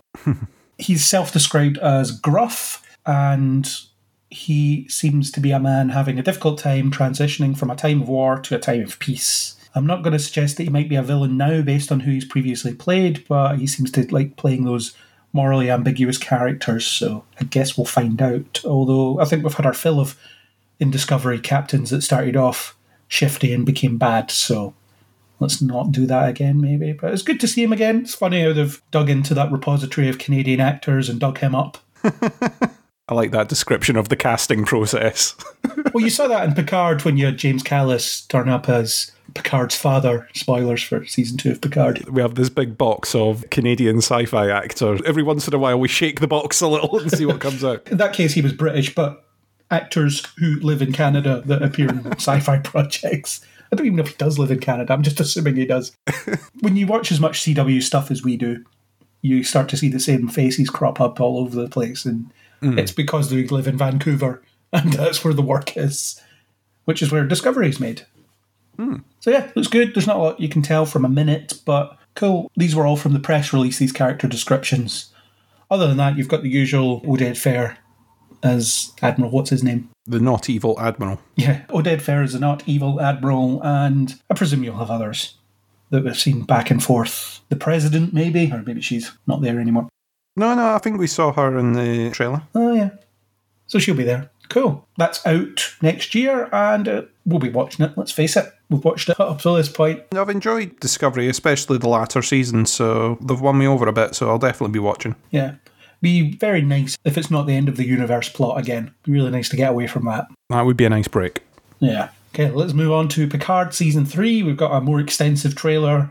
What did you think of this trailer? Uh, I don't know. Every time I've seen the teaser stuff of Picard, I've always went, I want more. And I watch this and I go, I still don't really know what's going on. But yeah, you kind of get the hint that it's someone hunting down the crew and trying to seek a bit of revenge. And then you've got lots of, I'm going to get you, Picard, on screen. After the last two seasons, opposite of Discovery, Picard has just kind of lost me. the thing is, they keep saying this is the final one. So I'm like, well, I might as well complete it at this point.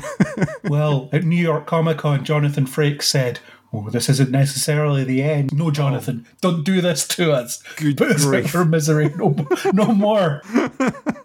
Who knows, though? Maybe they'll recapture the magic this season. We'll be coming out of it and going, yes, give us another 10 seasons or give us another 10 films of this cast. I doubt it, but it could happen. Yeah, they get the emergency message from Crusher. Someone's hunting them down, and that's what brings him not out of retirement, but out of seclusion, I guess. I don't know. Out of his pub lunch. he appears to be out enjoying. They have disturbed his pub lunch. I like that he just starts all these shows in a bar now.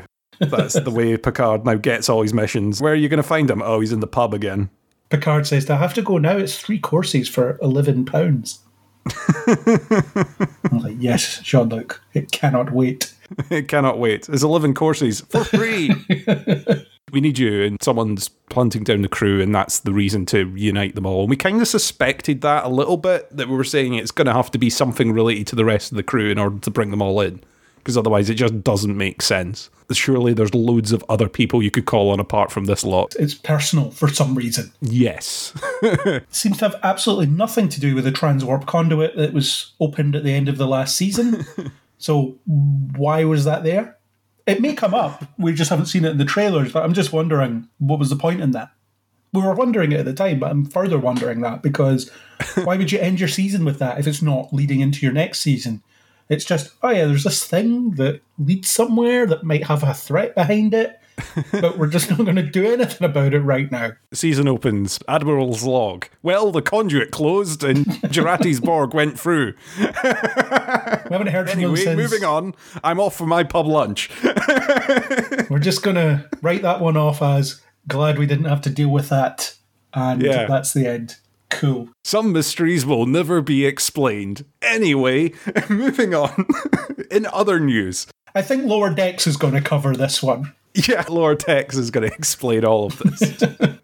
We seem to have another villain driven by revenge. We haven't seen this villain before, so what the connection is to the TNG crew, we don't know. Could be a connection that happened after, could be she hates Crusher. Again, we don't know.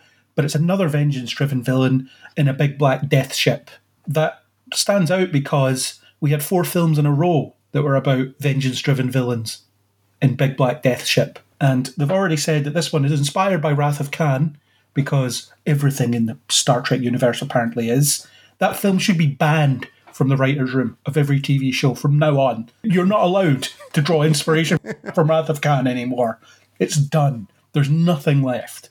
In fact, there's plenty left, but you just keep drawing on the same elements. Hmm. You can't be trusted with it. Just leave it alone. The casting of the villain, who is called Vadic, is Amanda Plummer, who is the daughter of Christopher Plummer, who was the original series final villain in Star Trek Six, and now she's going to be the TNG final villain. Hmm. So that's a bit of symmetry of some sort, I suppose. Although not really, it's just an actor coincidence. But I'd be surprised if that didn't come into play when she was cast. Well, they weren't thinking about that. It might have done, or it might just be one of those coincidences. I, I don't know. Another revenge plot one. They did time travel last season, so surely they're not going to have a villain traveling back in time to get revenge for something that hasn't been done. Yeah. I don't know. Surely not. Surely it's not another time travel. You're going to do something or you change something, and now I'm after you plot. You could have saved us decades ago and you didn't. Yeah, you chose to leave my ship or my family's ship or my parents' ship or my planet's ship to go off and save your own, or you stole something from our planet that caused problems. I don't know. Not wanting to finish the plot already, but it seems like one of those, oh, if only we had realised. Well, you can't take it back now, so uh, you need to die. We do not accept your apologies. We got some of Worf. He prefers pacifism now, which doesn't suggest that he is a pacifist, it's just that he'd rather not fight. And he seems to be turning his nose up at the concept of violence because you see Raffi kicking ass and he says, I was once like her. Probably still are. Yeah. Poor Worf. You know it's going to end up at some point with him battering the hell out of someone, don't you? Yeah. It's just going to be, he's not going to get involved, not going to get involved, not going to get involved, and do little things I don't know, trip people up and get in the way. And then at some point, he's going to break out and really beat the hell out of someone. Yeah, well, when he says the line about pacifism, he is wearing a Klingon weapon on his back.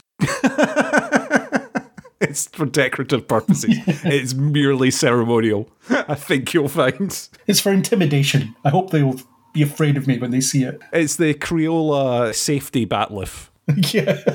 It's like those safety scissors. You can do no damage with it. It's fine. We have Troi stating the obvious again. I've missed Troi stating the obvious. She says something about sensing darkness on this ship. I presume they're on the big black death ship. And she says, "Mm, I don't like it here. Yeah, you don't need to be psychic to tell us that. Captain, I think they're annoyed with us. what part of them firing weapons on us did you think we had missed? I'm sensing that we're not entirely safe in this environment. Okay, Troi, thanks for coming. I think there might be some deeper meaning to what they're saying, Captain. Ah, okay, yeah, sure. There's a bit in the trailer where Picard tells LaForge to gun it. And I really hate it when Picard talks like that. It's just so un him. He's like an old guy trying to get down with the kids, using their lingo. Yeah. It's like last season when he says guys when he thinks he's been caught at the party. He's like, guys, they know I'm here or whatever it is. No, Picard, you're supposed to be above that. You're supposed to be more eloquent. I'd like to think that Gun is them doing, you know how Marvel sometimes will edit something in a trailer to show them in a different outfit, or Force still has his eye patch. Maybe he said engage. And they've just overdubbed it with the word gun it. Maybe. That's my little hope. You also had Riker going, fire everything, pew pew them. And you're sitting there going, oh, come on. Riker, what's he like as a captain? He just knows how to tell people to fire all the weapons. Question is, are we getting lower decks Riker? Because he's not quite the original Riker. He's tonally altered for lower decks. So what's he hmm. going to be in this? We already kind of know what he's like in this because we saw him with his pizza oven and we saw him briefly in command of a ship. Yeah, that's the important question. Will we see Riker making pizza? I really hope so. He'll set up a pizza bay on the Titan A. Maybe he's moved on from pizza. Maybe he's baking his own bread now. Maybe he's doing the garlic bread now. He's baking bruschetta. That's what he's moved on. Yeah. Another thing that's in the trailer is the Enterprise F as it is designed in Star Trek Online. So it canonizes, I think it's the Olympus class, the ship is called. I will take your word for it. So that's two things that have been canonized that were not quite properly canon in live action because they existed between the points where they stopped making Star Trek and they started making it again. The first was the Titan, which was fully canonized in Lower Decks, and now we have the Enterprise F, which is canonized in this. Who's in command of it? Don't know, but we will find out. Hmm. That's kind of exciting. We have two big reveals of returning characters, one of which I expected, one of which I did not. The one I didn't expect was Moriarty, because it's a pretty stupid thing. This was pointed out to me. I can't take credit for actually coming up with this myself, but his appearance in this means that he has appeared in Star Trek more than he did in actual Sherlock Holmes stories. Brilliant. I love that. That's a great little fact of the day. That would be a pub quiz question, Because people would think it was a trick question. I'm talking about Conan Doyle Sherlock Holmes stories. Hmm. I think he's appeared more than twice in Sherlock, for example. Yes. I was not expecting that. It does not make much sense to me. And they've kind of used it as the button at the end of the trailer as well, which is odd. What before the button after that? The button after the button. You know what I mean? They've kind of used it as a tag before the logo thing. Why? This seems odd. It doesn't make sense to me. I'm sure the episode it will make perfect sense. You'd be like, of course, Moriarty's there, I guess. Well, it doesn't make sense at all. I don't know how well you remember Ship in a Bottle, which was his last appearance, where at the end they essentially left him running on a hard drive and he thought he was in the real world. The idea was he concocted a simulation where the Enterprise crew thought he had walked out of the holodeck, but it turns out they never left the holodeck. Picard and Data never left the holodeck. I think Barclay as well. And Moriarty concocted this whole fantasy around them. And then at the end, they trick him into thinking he's in the real world and flying off, but he's not. He's running on a hard drive somewhere. So I guess someone finds the hard drive and installs him on something else. I just imagine that hard drive being in with all the sentient computers that you see in lower decks on one of the shelves in there. Yeah. But why would they do that? Why bring him back? What significance is that? Because revenge! I don't know. Yeah, we have to get this hologram back for some reason. We'll find out, but it just seems a bit odd. In the last reveal, we have Lore returning. Everyone wondered what happened to him, where he is, and what he's doing. Turns out he's here, and he seems to have aged somehow. Because reasons. Yeah, There's Brent Spiner playing Lore again. I'm okay with this because when they shoot him in Descent Part 2 and then turn him off, he's never referenced again. Especially when B4 turns up, and B4 is mentioned in the first episode of Picard, but they never say what happened to Lore. You would think that he would get taken away and stored somewhere because they had access to him. They weren't just going to leave him there with the Borg that he messed up. So who knows? It makes you wonder who the real villain of this is. Is it Vadic? Is it Moriarty? Or is it Lore? Or is it all of them? Yeah, they're all And, uh, colluding. It's the Masters of Evil of Picard. Three people that he's wronged, two of which he remembers, one of which he doesn't. I think it's all a ploy. I think it's all a crusher, luring them in. Could be. I'd be on board with that. Gotta go with that. One thing that sets this apart from last season is that seems that they're in space sometimes. That's nice. That might be all the space shots, though. We might have seen them all in the trailer. Maybe. Yeah. That's the entirety of all the space shots. and we were wrong about Seven of Nine. She is not a captain, she's a commander. But we're right about the meteoric rise because she's not allowed in Starfleet for some reason, or she wasn't. And Janeway didn't have the pull necessary to get her in, although it was okay for Icheb to be in, even though he's former Borg as well. But even if they're a commander, they can be a captain, isn't it? Because that's your role, isn't it? That then supersedes what your rank is in my head. Well, you can be made captain, yeah, but you're not the rank of captain, but you can be in command of a ship. Yeah, so then you would be called captain for that purpose, I guess. Wouldn't Yeah. you? They wouldn't call you commander. So does that just mean that she was field commissioned captain of that ship, and then when she came back, she got given the rank commander? I guess so. Picard rushed her through the ranking process. The first thing she goes to do is visit Harry Kim and say, ah, I'm a commander and you're not. Oh, there's who our captain of the Enterprise could be. Harry Kim. Putting it there now. It's going to be Tom Paris, isn't it? well, we know what Chakotay's up to, kind of, in Prodigy at this point, or near this point. Is he captain of the Enterprise? He is not. I've not watched Prodigy yet. I'm sorry. He was the former captain of the Protostar, but at the point where I have seen to, they haven't found him yet.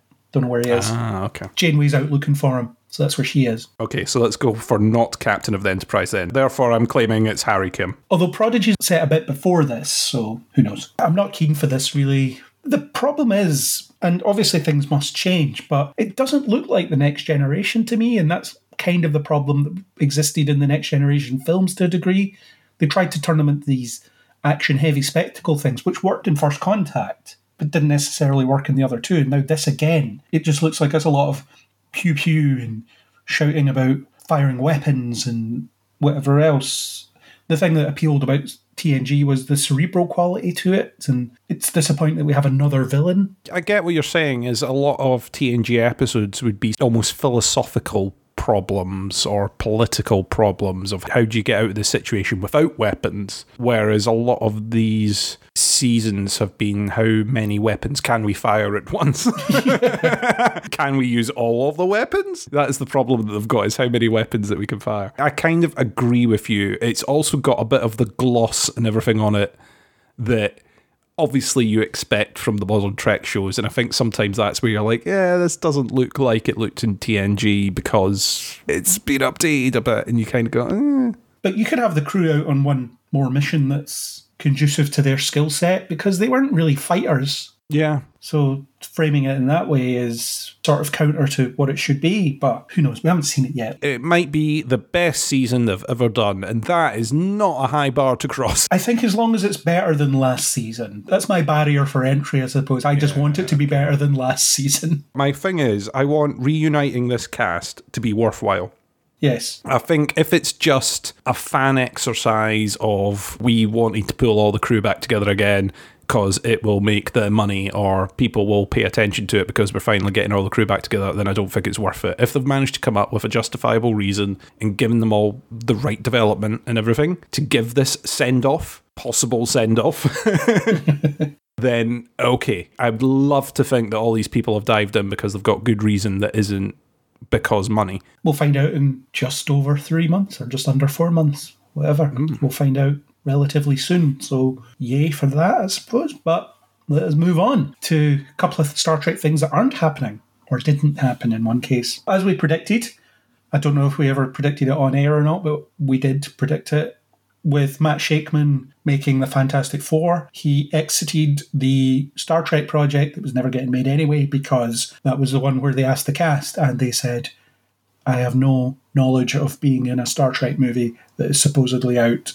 next year. So didn't seem like it was likely to happen. They have removed it from the release schedule and they haven't set an alternative date. So it looks like yet another Star Trek movie starring the Kelvin timeline crew bites the dust.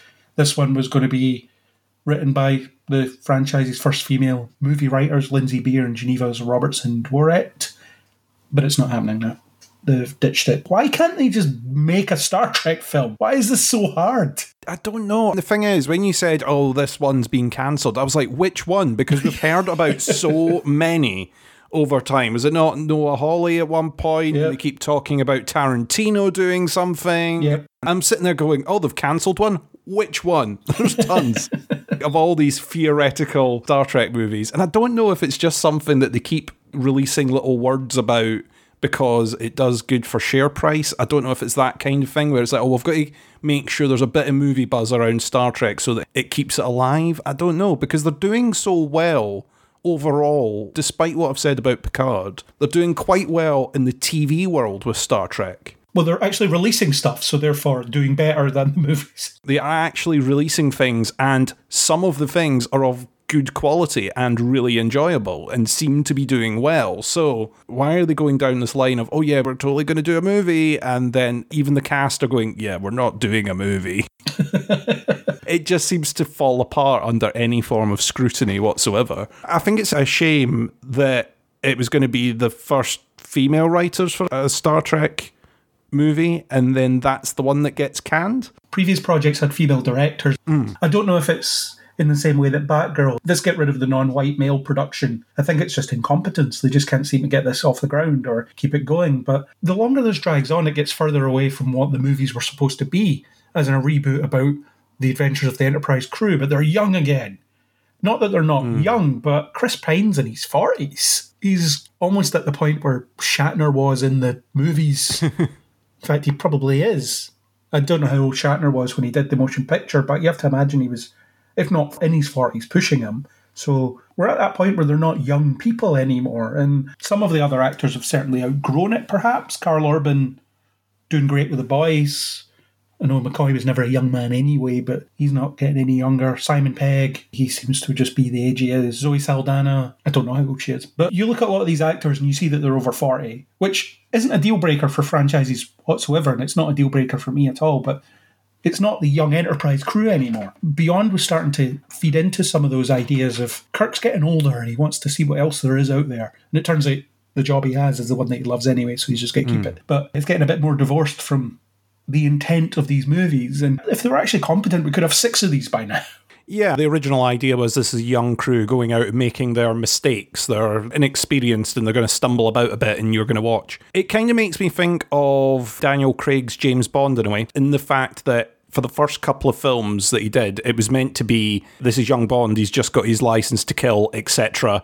And then it very quickly pivoted to Daniel Craig going, I'm too old for this stuff. And it kind of makes me think that's almost what they would do with this crew, where they fast forward almost to the other end of the spectrum now and go, yeah, we're too old for this. Daniel Craig starts off just easily parkouring all over the place, and then by the third or fourth film, he can't stand up without making some kind of groaning noise.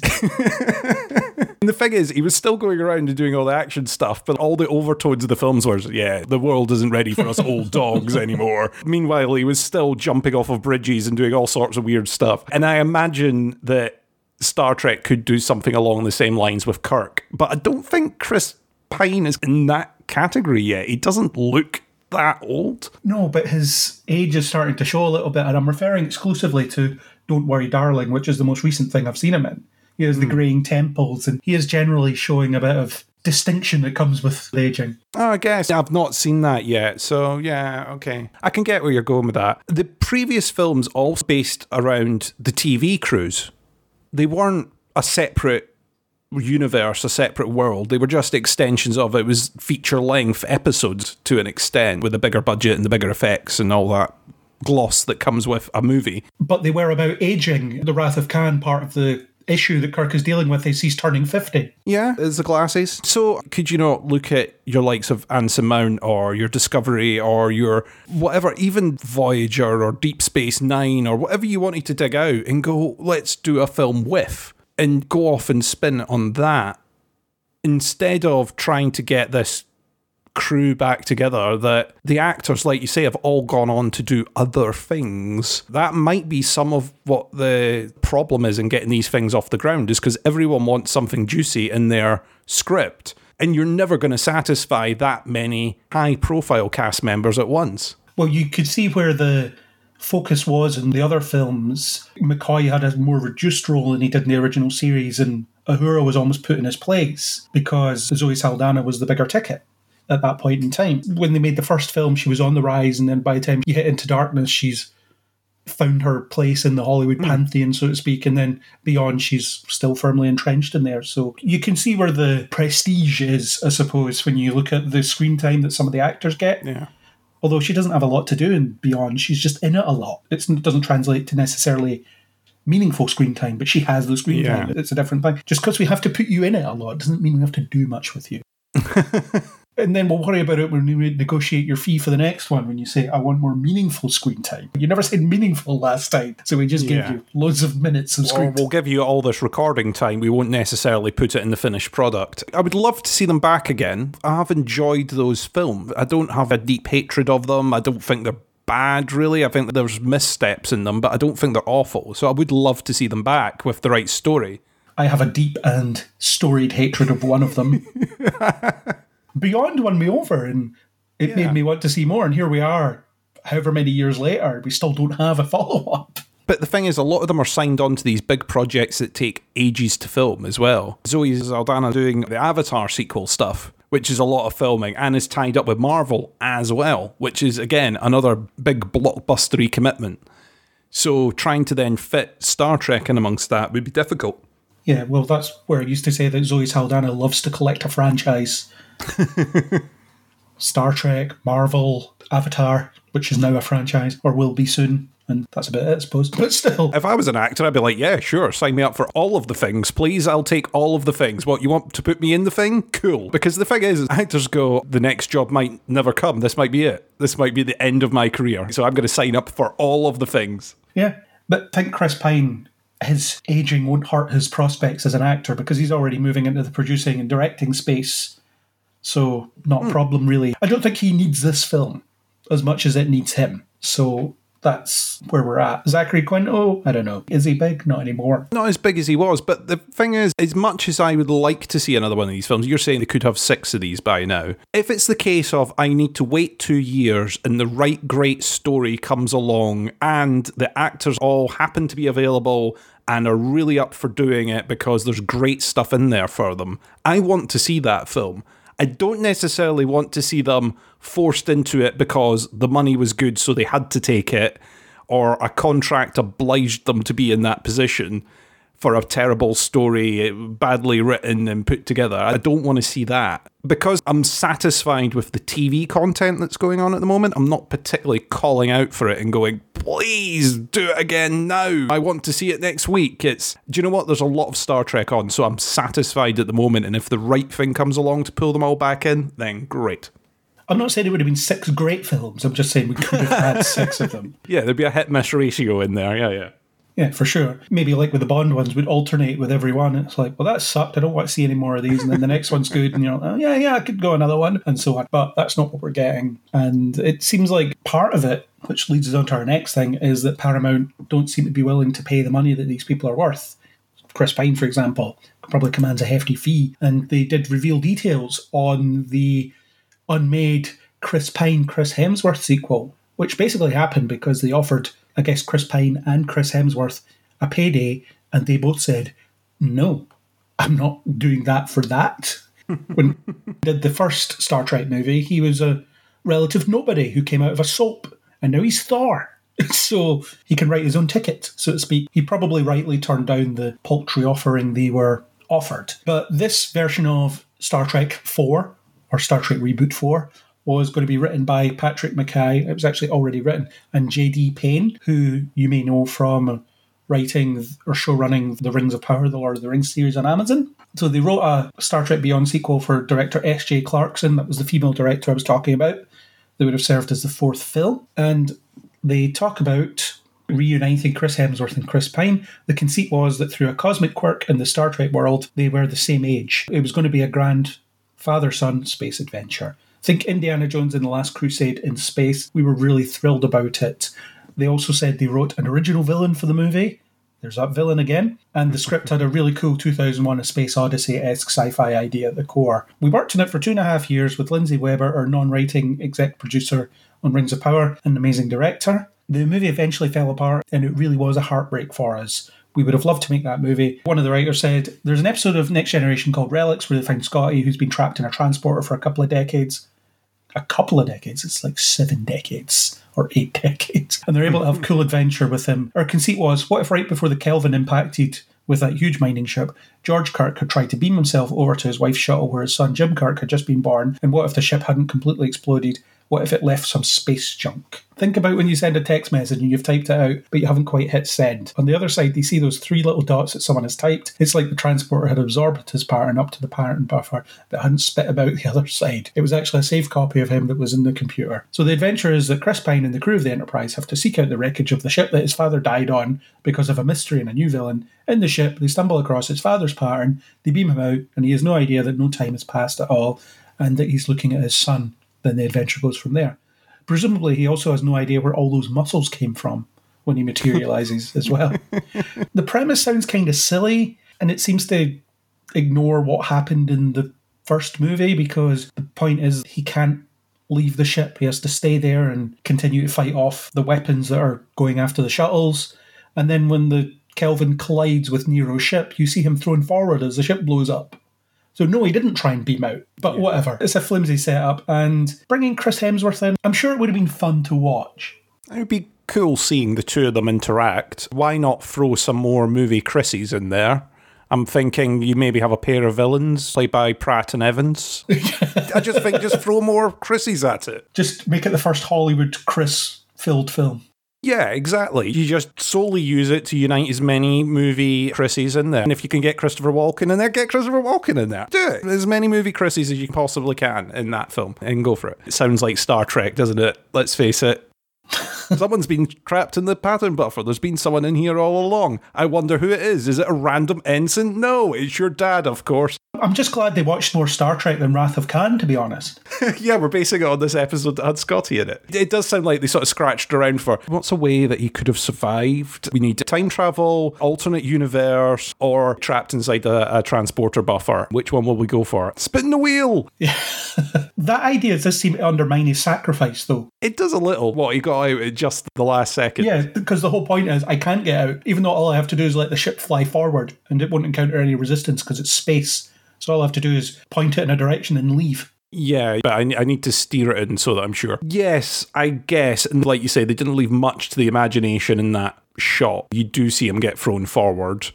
The only thing they could do is show that and then show him beaming out before he impacts something at the other side. And it could be someone else beaming him out. I don't know. It might make no sense. It doesn't make any sense. The shuttle tries to beam him out and it doesn't work. I don't know. Someone else tries to beam him out from a shuttle, but why didn't they do it? Yes, it doesn't quite make sense. Yes, it would be cool seeing the two of them interact. I don't know if there'd be some sort of man out of time element to it. Him getting to have the conversations with his dad that he never had, or I don't know. But also, it'd be his dad who has no experience of being his father as well, so he wouldn't be much use in terms of parental advice. Yeah. But would he be calling out for his dad? He doesn't seem like the character that would, but then, like you said earlier on, we're looking at him in a later stage of life where maybe he's got some sort of call out. If you've got another father out of the crew on the ship or something, and then that's what's making him think of that kind of thing at the same time as you've got whatever revenge plot, weird story that they've got going on with the villain, played by Chris Evans. I don't. His daddy issues have been a part of his character since the first film. There was that living up to his father's example type thing. And obviously, his father's example was a heroic sacrifice. So hmm. it's seeing the nuance that was in the person that would become his father. I'm actually surprised this concept didn't evolve into replacing the Kelvin wreckage with the Nexus and Chris Hemsworth with William Shatner. Because you could create almost the same story, but with that. well, like a different timeline version of himself. Well, as in the version that got stuck in the Nexus when Kirk died in Generations. Hmm. Because there's still an echo of him there, so they could have it. There's only one Nexus when it exists in all universes at once. So there's you from another universe who died, hmm. but there he is. That story could very easily, with a number of revisions, become that story. Hmm. I think. Like I say, I wouldn't hate seeing this necessarily. I like Chris Hemsworth. I like Chris Pine seeing the two interact. It's funny how different Chris Hemsworth is to how he was in that film, though. Just in terms of his whole star power, I suppose. There must be precedent for that, where someone goes on for superstardom and then comes back to reprise a role. Comes back to reprise essentially a cameo. Yeah. If his dad hadn't been played by Chris Hemsworth, would they have pitched this story? Or was it simply, we can unite two movie Chrissies here? I think the genesis of this idea came from his dad was played by Chris Hemsworth before he was famous. And Yeah, yeah. this would be a great opportunity to have Chris Hemsworth in our movie. People might actually watch it if we have Chris Hemsworth in our movie. We, we have an excuse to have Hemsworth in here, so let's go for it. He's box office gold. Let's get him in. and we had him in one of our movies, so let's just get him in. But in that, he was just fresh out of, I think it was Home and Away he was in. So he wasn't huge at the time, and he wasn't huge in the way that he is now, as in physically. yeah, he wasn't physically huge either. Yeah. when you look at him in that film, you're, oh my god, look at what he becomes. It's interesting to hear about it, and it seems like the writers were excited about it, but we'll never see it. Let's work on getting across that alternate universe where this was made, and then watch it and then see what we think. yeah. Or we'll just invent it in our heads like we do with so many other films when we talk on this podcast. Maybe we should do that one day, just inventing a film podcast and see how we come up with it. invent a film to review. I I don't know how we do that. Put lots of ideas in a wheel. Anyway, we can talk about this off air. or just pitch a film. I'm sure there's other podcasts that do it, but they've never heard us try it. Okay, well, shall I beam you back, or will I just store you in the pattern buffer till next month? Ooh, can I propose the third option, which is gun it? Don't know what that means, but I'll do that. If you step on the transporter pad, then I will gun it. Thank you for appearing for more Star Trek. You're welcome. Anyway, gun it. Okay, he's gone. You can come out now. We have Okay. talked about Star That's Trek. all. We've gushed about Star Trek. Guess we'll talk about more things. Maybe you can listen back to that bit and you can hear more people complain about Picard, like you were getting into for some reason on the internet. Yeah, that was weird. I mean, it's not a good show, Yeah, there's an ample amount of people complaining about Picard. myself included. Moving on, a video game adaptation was recently announced. We are going to get a new Silent Hill movie, Return to Silent Hill. It's the same director who did the first Silent Hill movie, which I thought was terrible. I don't know much about Silent Hill. Christoph Gans, the guy's name is. I don't know if the original Silent Hill film was his fault, to be fair, but it just sucked. And I haven't seen the sequel or the other one. I don't know if it's a sequel, the one that has Boromir in it. Is that the series that you watch many speedruns of? Resident Evil. Uh, Both survival horror, though. It'd be fun to watch a movie where the main character is speedrunning. Just in a movie, it's like, yeah, I know this bit. I need to get through this by five minutes and sixteen, so get to the next bit. Sean Bean, that's his name. I, I blanked on it for a second, that's why I used Boromir. He was in the second one, which wasn't directed by this guy, so it's irrelevant. But it's another one. They showed some concept art, they showed like Pyramid Head and so on. oh, is this the one that Konami was going to make with the playable trailer? Yeah. Yes, it was called Silent Hills. That was the one with Kojima. Oh yeah. The one where you can still sell your PS4 with the demo installed for more money than a PS4 is worth. Yeah. They'll probably lean into that vibe. This is very popular, so let's do this sort of thing. I really hope so. That's happening. Let's move on to talk about the film Time Stalker, which is an Alice Lowe rom com. It starting shooting with Nick Frost, Tanya Reynolds, and Aneurin Barnard joining the cast. Billed as a reincarnation rom com, the film follows the tale of one woman's unrequited love spanning centuries. Lowe directs from a screenplay she wrote. She also stars in the film alongside Jacob Anderson, Game of Thrones. See Vinder? He is, yes, he's Vinder. The most pointless character in Doctor Who history. Well, probably not the most, but one of the most. One of the most. So it sounds like quite an interesting concept. Yeah, I liked Prevenge, a uh, way back when she did as well. I haven't seen that, but I heard it was good. I think that was like 2012 or 2013 was good. So yeah, that should be fun. Time Stalker is not to be confused by that Alexandra Daddario movie about the guy that used time loop concept to try and woo this girl. Or Time Splitters, the arcade game. the one I thought you were going to say. They should adapt Time Splitters into a movie, it would suck. Someone speedrunning. so what we're going to do is we're just going to go to the cinema and just watch people speedrunning. Going to watch actors playing characters who are being speedrun by people who've played a lot of games.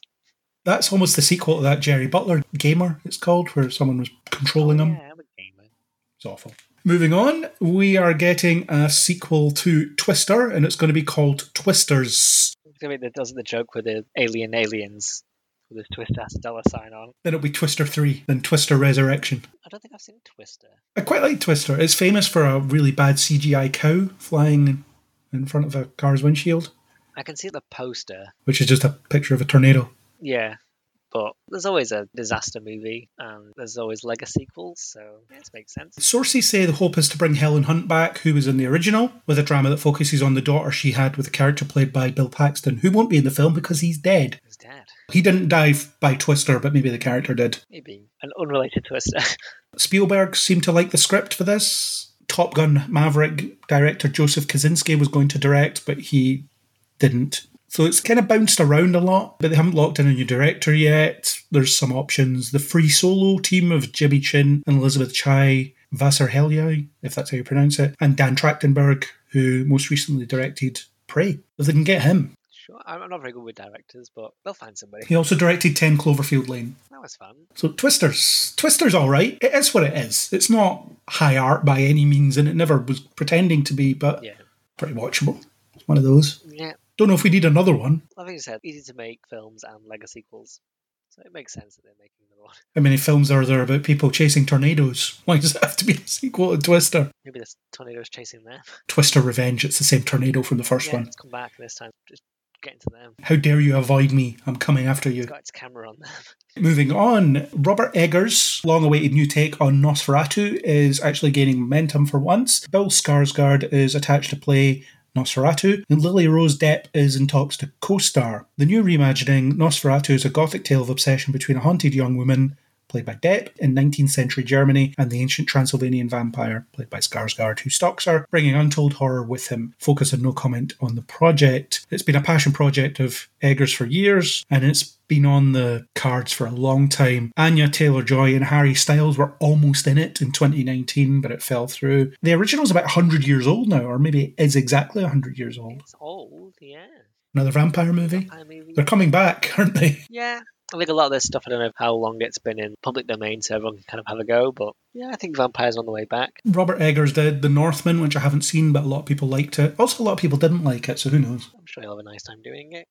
As long as everyone has fun. That m- may happen. Moving on, we are getting a Naked Gun reboot. Well, it's not really a reboot, it's a sequel with Liam Neeson in talks to star as Leslie Nielsen character's son. This is another series I don't know, but I know it's a hardball detective in a silly world. It's a spin off from the short lived comedy show Police Squad. And Police Squad is just really funny, but you have to pay forensic attention to every single episode because there's always something going on in every scene. There's a famous interview with Leslie Nielsen where he talks about why the show never made it beyond the six episodes. He said, It's because you actually have to sit and watch it.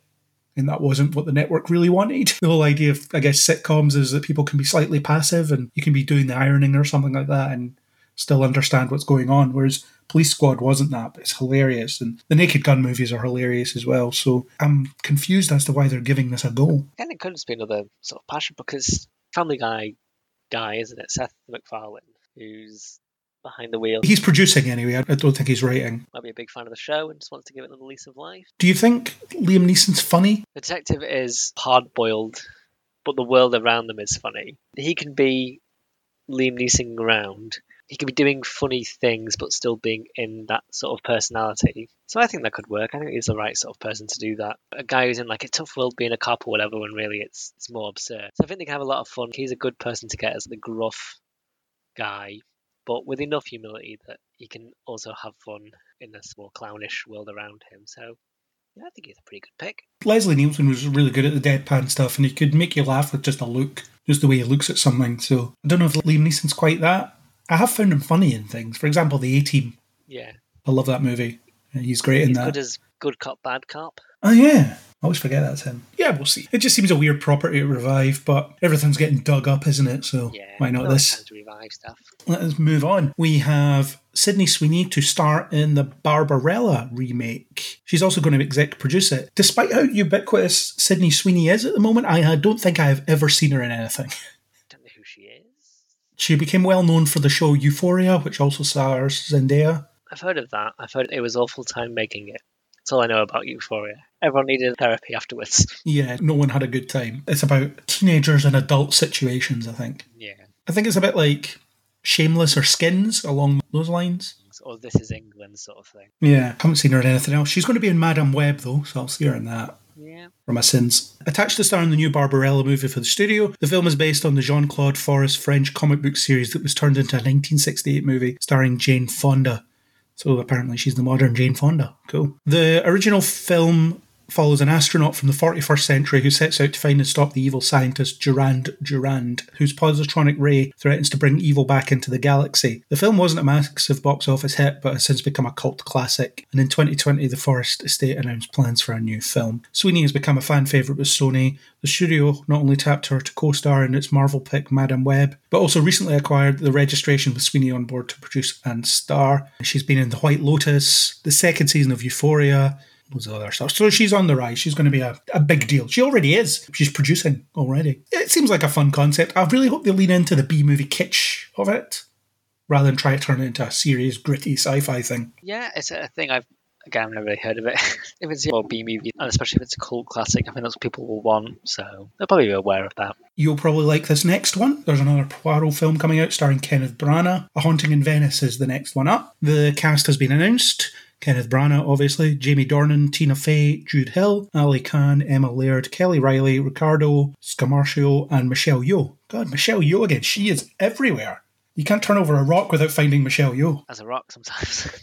Look at that one too. Ah, the rock fighting Michelle Yeoh. I want to see it. yeah, I really like Poirot's. I've not seen any of these Kenneth Branagh ones. I've heard they're a, a bit odd. I liked Murder on the Orient Express, but I didn't see Death on the Nile, but I heard it was rubbish. Although Andrew liked it, so who knows? I think it's weird that they haven't put Miss Marple in these. The two Agatha Christie detectives have never teamed up. I was convinced at the beginning when we announced that one. The end credit scene on the Orient Express will be like Miss Marple was another passenger, or the Nile should be on that one as well. I think it's weird in the cinematic universe world that they're not doing a Christie cinematic universe and having the two famous detective characters finally meet up, which I assume is what these have been building to, but I've been wrong each time. It's interesting that the prevailing mystery franchises at the moment are these and the Knives Out. Yeah, Knives Out, which is itself based on Agatha Christie type murder mysteries. Yeah, from what I've heard, the Knives Out style is more in keeping with the Christie style as opposed to Kenneth Branagh's one. I haven't really read any Agatha Christie stuff, so I- I only know it by parody, really, I read a few, and then there was the David Suchet show that was really good as well. or the Doctor Who episode oh yeah, where he was a landlord with a wood wife or something. where there was a big wasp. Oh yeah, oh the episode with a big wasp. I'm gonna put my guns down now and say this will be the one where Miss Marple's team them up. Didn't happen in the other Yeah, two, the other maybe two. this one. Nobody wants this, but I think it'll happen. The Orient Express one was one of the few films that Daisy Ridley's been in. Oh yeah, she was in that. Last thing I saw that she was in was a game with James McAvoy. One of those interactive cinema style games. I saw the awful film that she's in with Tom Holland. Oh, Chaos Walking. Chaos Walking, I think it was. It's rubbish. It's not very good. That was the one that was deemed unreleasable, and then they released it. Yeah, It was lying on a hard drive, and it was a pandemic, so they just chucked it out. yeah. Maybe she'll go for like that sort of Daniel Radcliffe style of like she can pick and choose stuff she wants to do, genres she wants to try. Before she ends up back in Star Wars in 20 years. Exactly. Like moving back into your parents' house, there's always a Star Wars. Go back and do. She'll turn up in the Grogu series that they make in 20 years. Yeah. The Rock as Grogu. But they don't bother using any CGI or whatever, they just paint him green and give him the ears. It's so stupid it might just happen. The next thing is Paul Bettany is being cast in the Tom Hanks and Robin Wright film made by Robert Zemeckis called Here. This is a really interesting concept. Here is described as a breathtaking and revolutionary odyssey through time and memory. The innovative film centered around a single geographic location in New England, starting as wilderness and later becoming the site of a home, where a story of love, loss, struggle, hope, and legacy play out between couples and families over generations. Apparently, the film literally takes place over thousands or hundreds of thousands of years on this one patch of land. Could be fun. Robert Zemeckis is hit and miss these days. I haven't seen Pinocchio, but apparently it was really bad. He might be the sort of person who's like, he'll take this paycheck to do his dream project one. I don't know too much about him. But yeah, it sounds like an interesting concept. Well, he made Back to the Future, all three of them. He has a pass for life as far as I'm concerned. Yeah. He also made the film based on the documentary about the guy that walked across the Twin Towers. Oh, yeah. Something high up, Man on Wire is the documentary and The Walk is the film. Yeah. The Walk was really good. I really enjoyed it. Particularly the actual walking sequence. I remember seeing it in IMAX in 3D and wanting to hurl because it was so well done. I don't like heights and it made me feel like I was up there. like a real sort of sweaty palm situation. yeah, I'm not looking, can't look, don't look down, etc. Interesting concept. Paul Bettany's in it, Tom Hanks is in it, Robin Wright's in it. Excellent cast. Yep. I'm sure Paul Bettany will sound authoritative and wise. That's his style. Okay, we're approaching the end of our list. We have the Dune prequel series at HBO Max has cast Emily Watson and Shirley Henderson. It's currently titled Dune the Sisterhood. It's set 10,000 years before the events of Dune and is based on the novel based on the novel Sisterhood of Dune by Brian Herbert and Kevin J. Anderson. The show follows the Harkonnen sisters as they combat forces that threaten the future of humankind. It established a fabled sect known as the Bene Gesserit. Watson will play Valya Harkonnen and Henderson will play Tula Harkonnen. The character descriptions say the two sisters have risen to power in the Sisterhood, a secret organisation of women who will go on to become the Bene Gesserit. Okie doke. So, for a film that people were worried about making any money, they seem to be doing a lot with the concept. Yeah. Going deep into the lore. Have you seen Dune? No. And I, You should. I've not read any of the books.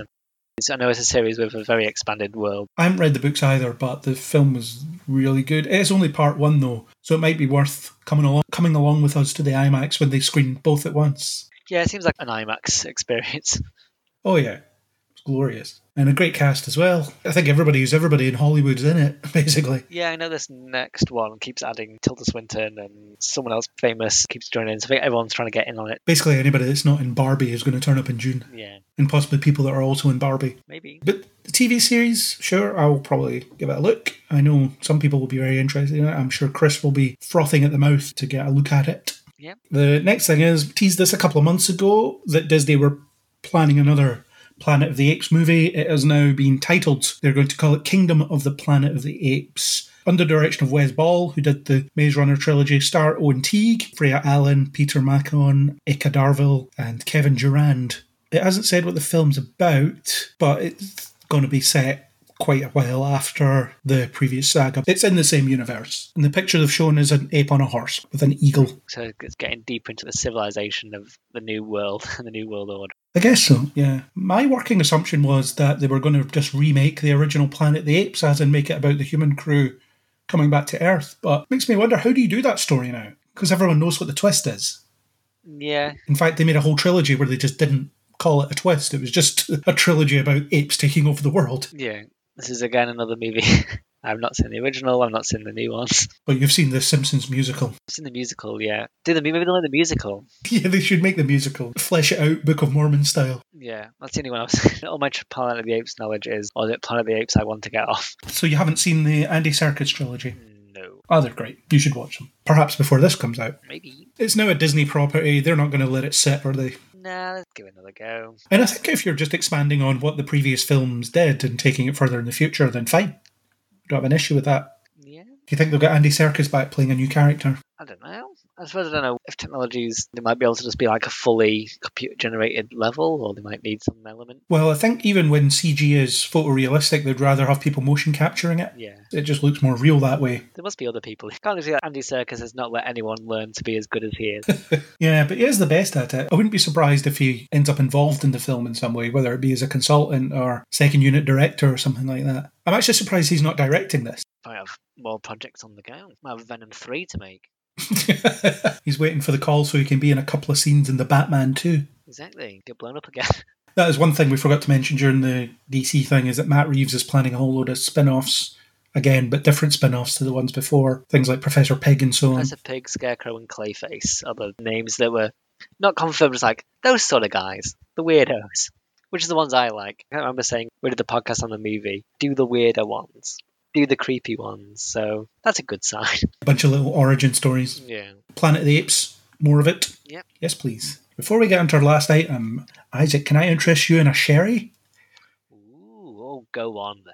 Or how about some tossed salad and scrambled eggs? Ooh, I'll see if I have any spare in the log. In case you didn't understand what that terrific piece of comedy was alluding to. Frasier's back. Yeah, there's going to be a sequel series starring Kelsey Grammer, picked up to series at Paramount Plus. So this has been in the works for a while, and now they're just finally doing it. Basically, it's going to be focused on Frasier's next chapter in a different city. He'll be surrounded by new characters with original Frasier cast members not expected to be series regulars but could make guest appearances. Niles will show up. Every time I read that, I think about that Simpsons episode where they do all the spin offs. Don't worry, some familiar faces might show up to say hello. Yeah, I think that'll be that sort of style. The premise just sounds like Frasier. Yeah, just Frasier again, but everyone likes Frasier, so it's fine. Although I think I found Frasier one of the least interesting characters in the show Frasier. The joke's always on him, but from what I've seen of Kelsey Grammer, he's kind of gone insane. So I don't know if he'll be as happy being the butt of the joke again. Insane how? He's all super pro gun and pro Trump. Oh God, I didn't know that. He, I think he's gone down that sort of angle. Maybe his new radio show is like a QAnon. he's just doing that. He's like an Alex Jones type figure. He's just doing Alex Jones stuff. But yeah, I think he's gone a bit more that sort of style. But I'm sure he'll be able to get back in. Obviously, he'll have a lot of saying what's happening and stuff. And the reason people like Frasier is because it is high society people just looking like idiots.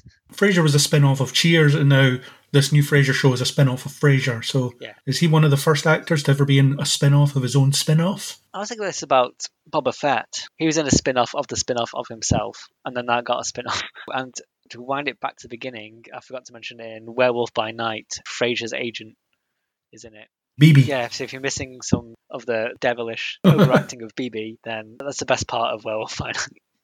She steals. And Bulldogs and Blonde, apparently. I haven't seen Blonde, but apparently he's in it. I don't know what David Hyde Pierce is doing. Me neither. I saw a recent picture of him, though. He doesn't look like Niles anymore. No, all I know is that if I was making Doctor Who, he'd be the perfect character to play the Master. It's just the most put down, snarky character ever. And we wanted him as Doctor Doom, didn't we? Yeah, Kelsey Grammer is Doctor Doom. Oh, you mean Niles? Yeah. Niles is the Master. Niles is the Master, yeah, and Kelsey Grammer to say I am wounded, but in a giant metallic mask. It could still happen. David Hyde Pierce was the original voice of Abe Sapien in Hellboy, and then they just let Doug Jones do it in the sequel. Oh yeah.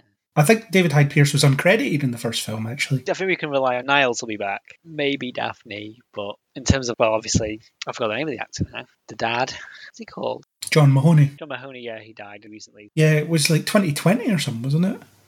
2019, something like that. The chair will show up in his place. This should be fun. I'll give it a go. Definitely. He said that they'll be acknowledging the death. Kelsey Grammer did. That's the first line. French comes in and says, "I'm glad my dad is dead because I can throw out this awful chair." There's some chatter online how the best approach for a spin off of Frasier would be him being the Martin character to Freddy. I don't know. I like laughing at Frasier. Well, I think you would still laugh at him, but I think under that scenario, Freddy would be the normal one, quote unquote. yeah, I prefer Freddie to be more like Martin, and then Frasier being desperate to still try and get his son more to the sort of high society that he likes. Niles and Daphne had a child, didn't they? They did, yeah. Maybe some of the kids are more high society and young Frasier and Niles style than or something more Marty style or more Daphne style. But I suppose it depends on how much they want to rely on the old stuff and how much new stuff they want to bring in. Well, it sounds like it's going to be all new. Yeah. The show ended with him leaving Seattle to chase after Charlotte, was her name? Got a TV show, isn't he? I think he doesn't go where his new show is going to be. He goes to Oh, okay. wherever Charlotte, I think her name is, the woman he meets in season, whatever the final season is. Yeah. Because I remember the last shot is you're on a flight to Chicago, I think it is. I don't know if they'll pick that up. If you marry Frasier off, the premise of the show falls apart, doesn't it? Yeah. There's a lot of things he could still do. But I think you still need to have that let's laugh at the high society.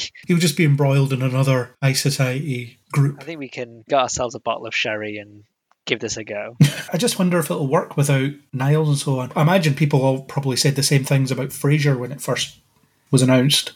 yeah, no, I think this will be fine. There's enough love for it, and they've worked on it for quite a while. As you said, it's been in the works for ages, so I think they know what they're going to do with it. Maybe. But yeah, thinking back to what you were saying about Kelsey Grammer, a lot of the roles I've seen him do fairly recently has been more fascist type roles. Yeah, I'm only aware it was badass plane thief con man film or something. Money Plane. Money plane, yeah. That's awful. He was in Transformers Oh yeah, it was like General Stony Faced or whatever. as Agent Evil guy, Yeah. Where Optimus Prime just kills him just casually. Spoilers for whatever Transformer movie that one. I think if he's doing this, it's because he wants to go back to being the same sort of goof that he was playing when he was Frasier. The goofy rich gang. I don't know. Obviously, people are always going to say that about spin offs. Well, I don't know if it'll work without the gang. Like I said, people probably said that about the Cheers characters. Or Joey. Favorite spin off Joey. yeah. Joey, where every character was like him except from his nephew. Yeah, they showed them wrong. Joey somehow limped on for two painful seasons. Because he had his sister who's as stupid as he is, and then you had his neighbour who's just a ditz, and then his nephew who's a genius, but also an idiot. Yeah.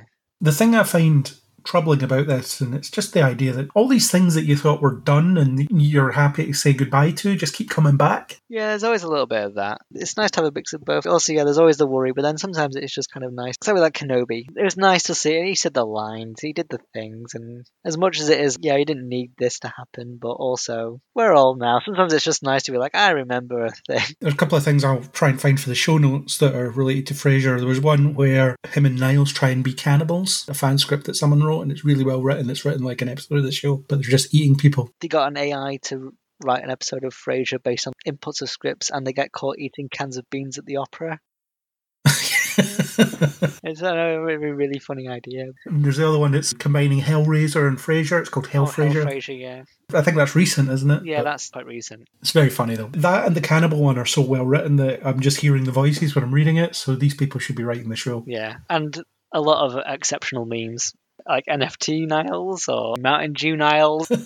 I'm warming up to the idea of him being an Alex Jones style shock jock. I like that idea. He's a quantum pushing guy and he owes several billions in several lawsuits. I'm sure it'll be kind of more of the same, but Yeah. they'll try and find a decent supporting cast for him. Yeah, it'll work out. I would quite like him being the Martin to Freddy, but Freddy is the Martin. That would be an interesting dynamic. Yeah, we'll have to wait and see. Anyway, we should wrap up. That was our last bit of news, so well done. We got through another month of news and we had a good chat about Frasier, so That's what all this is for.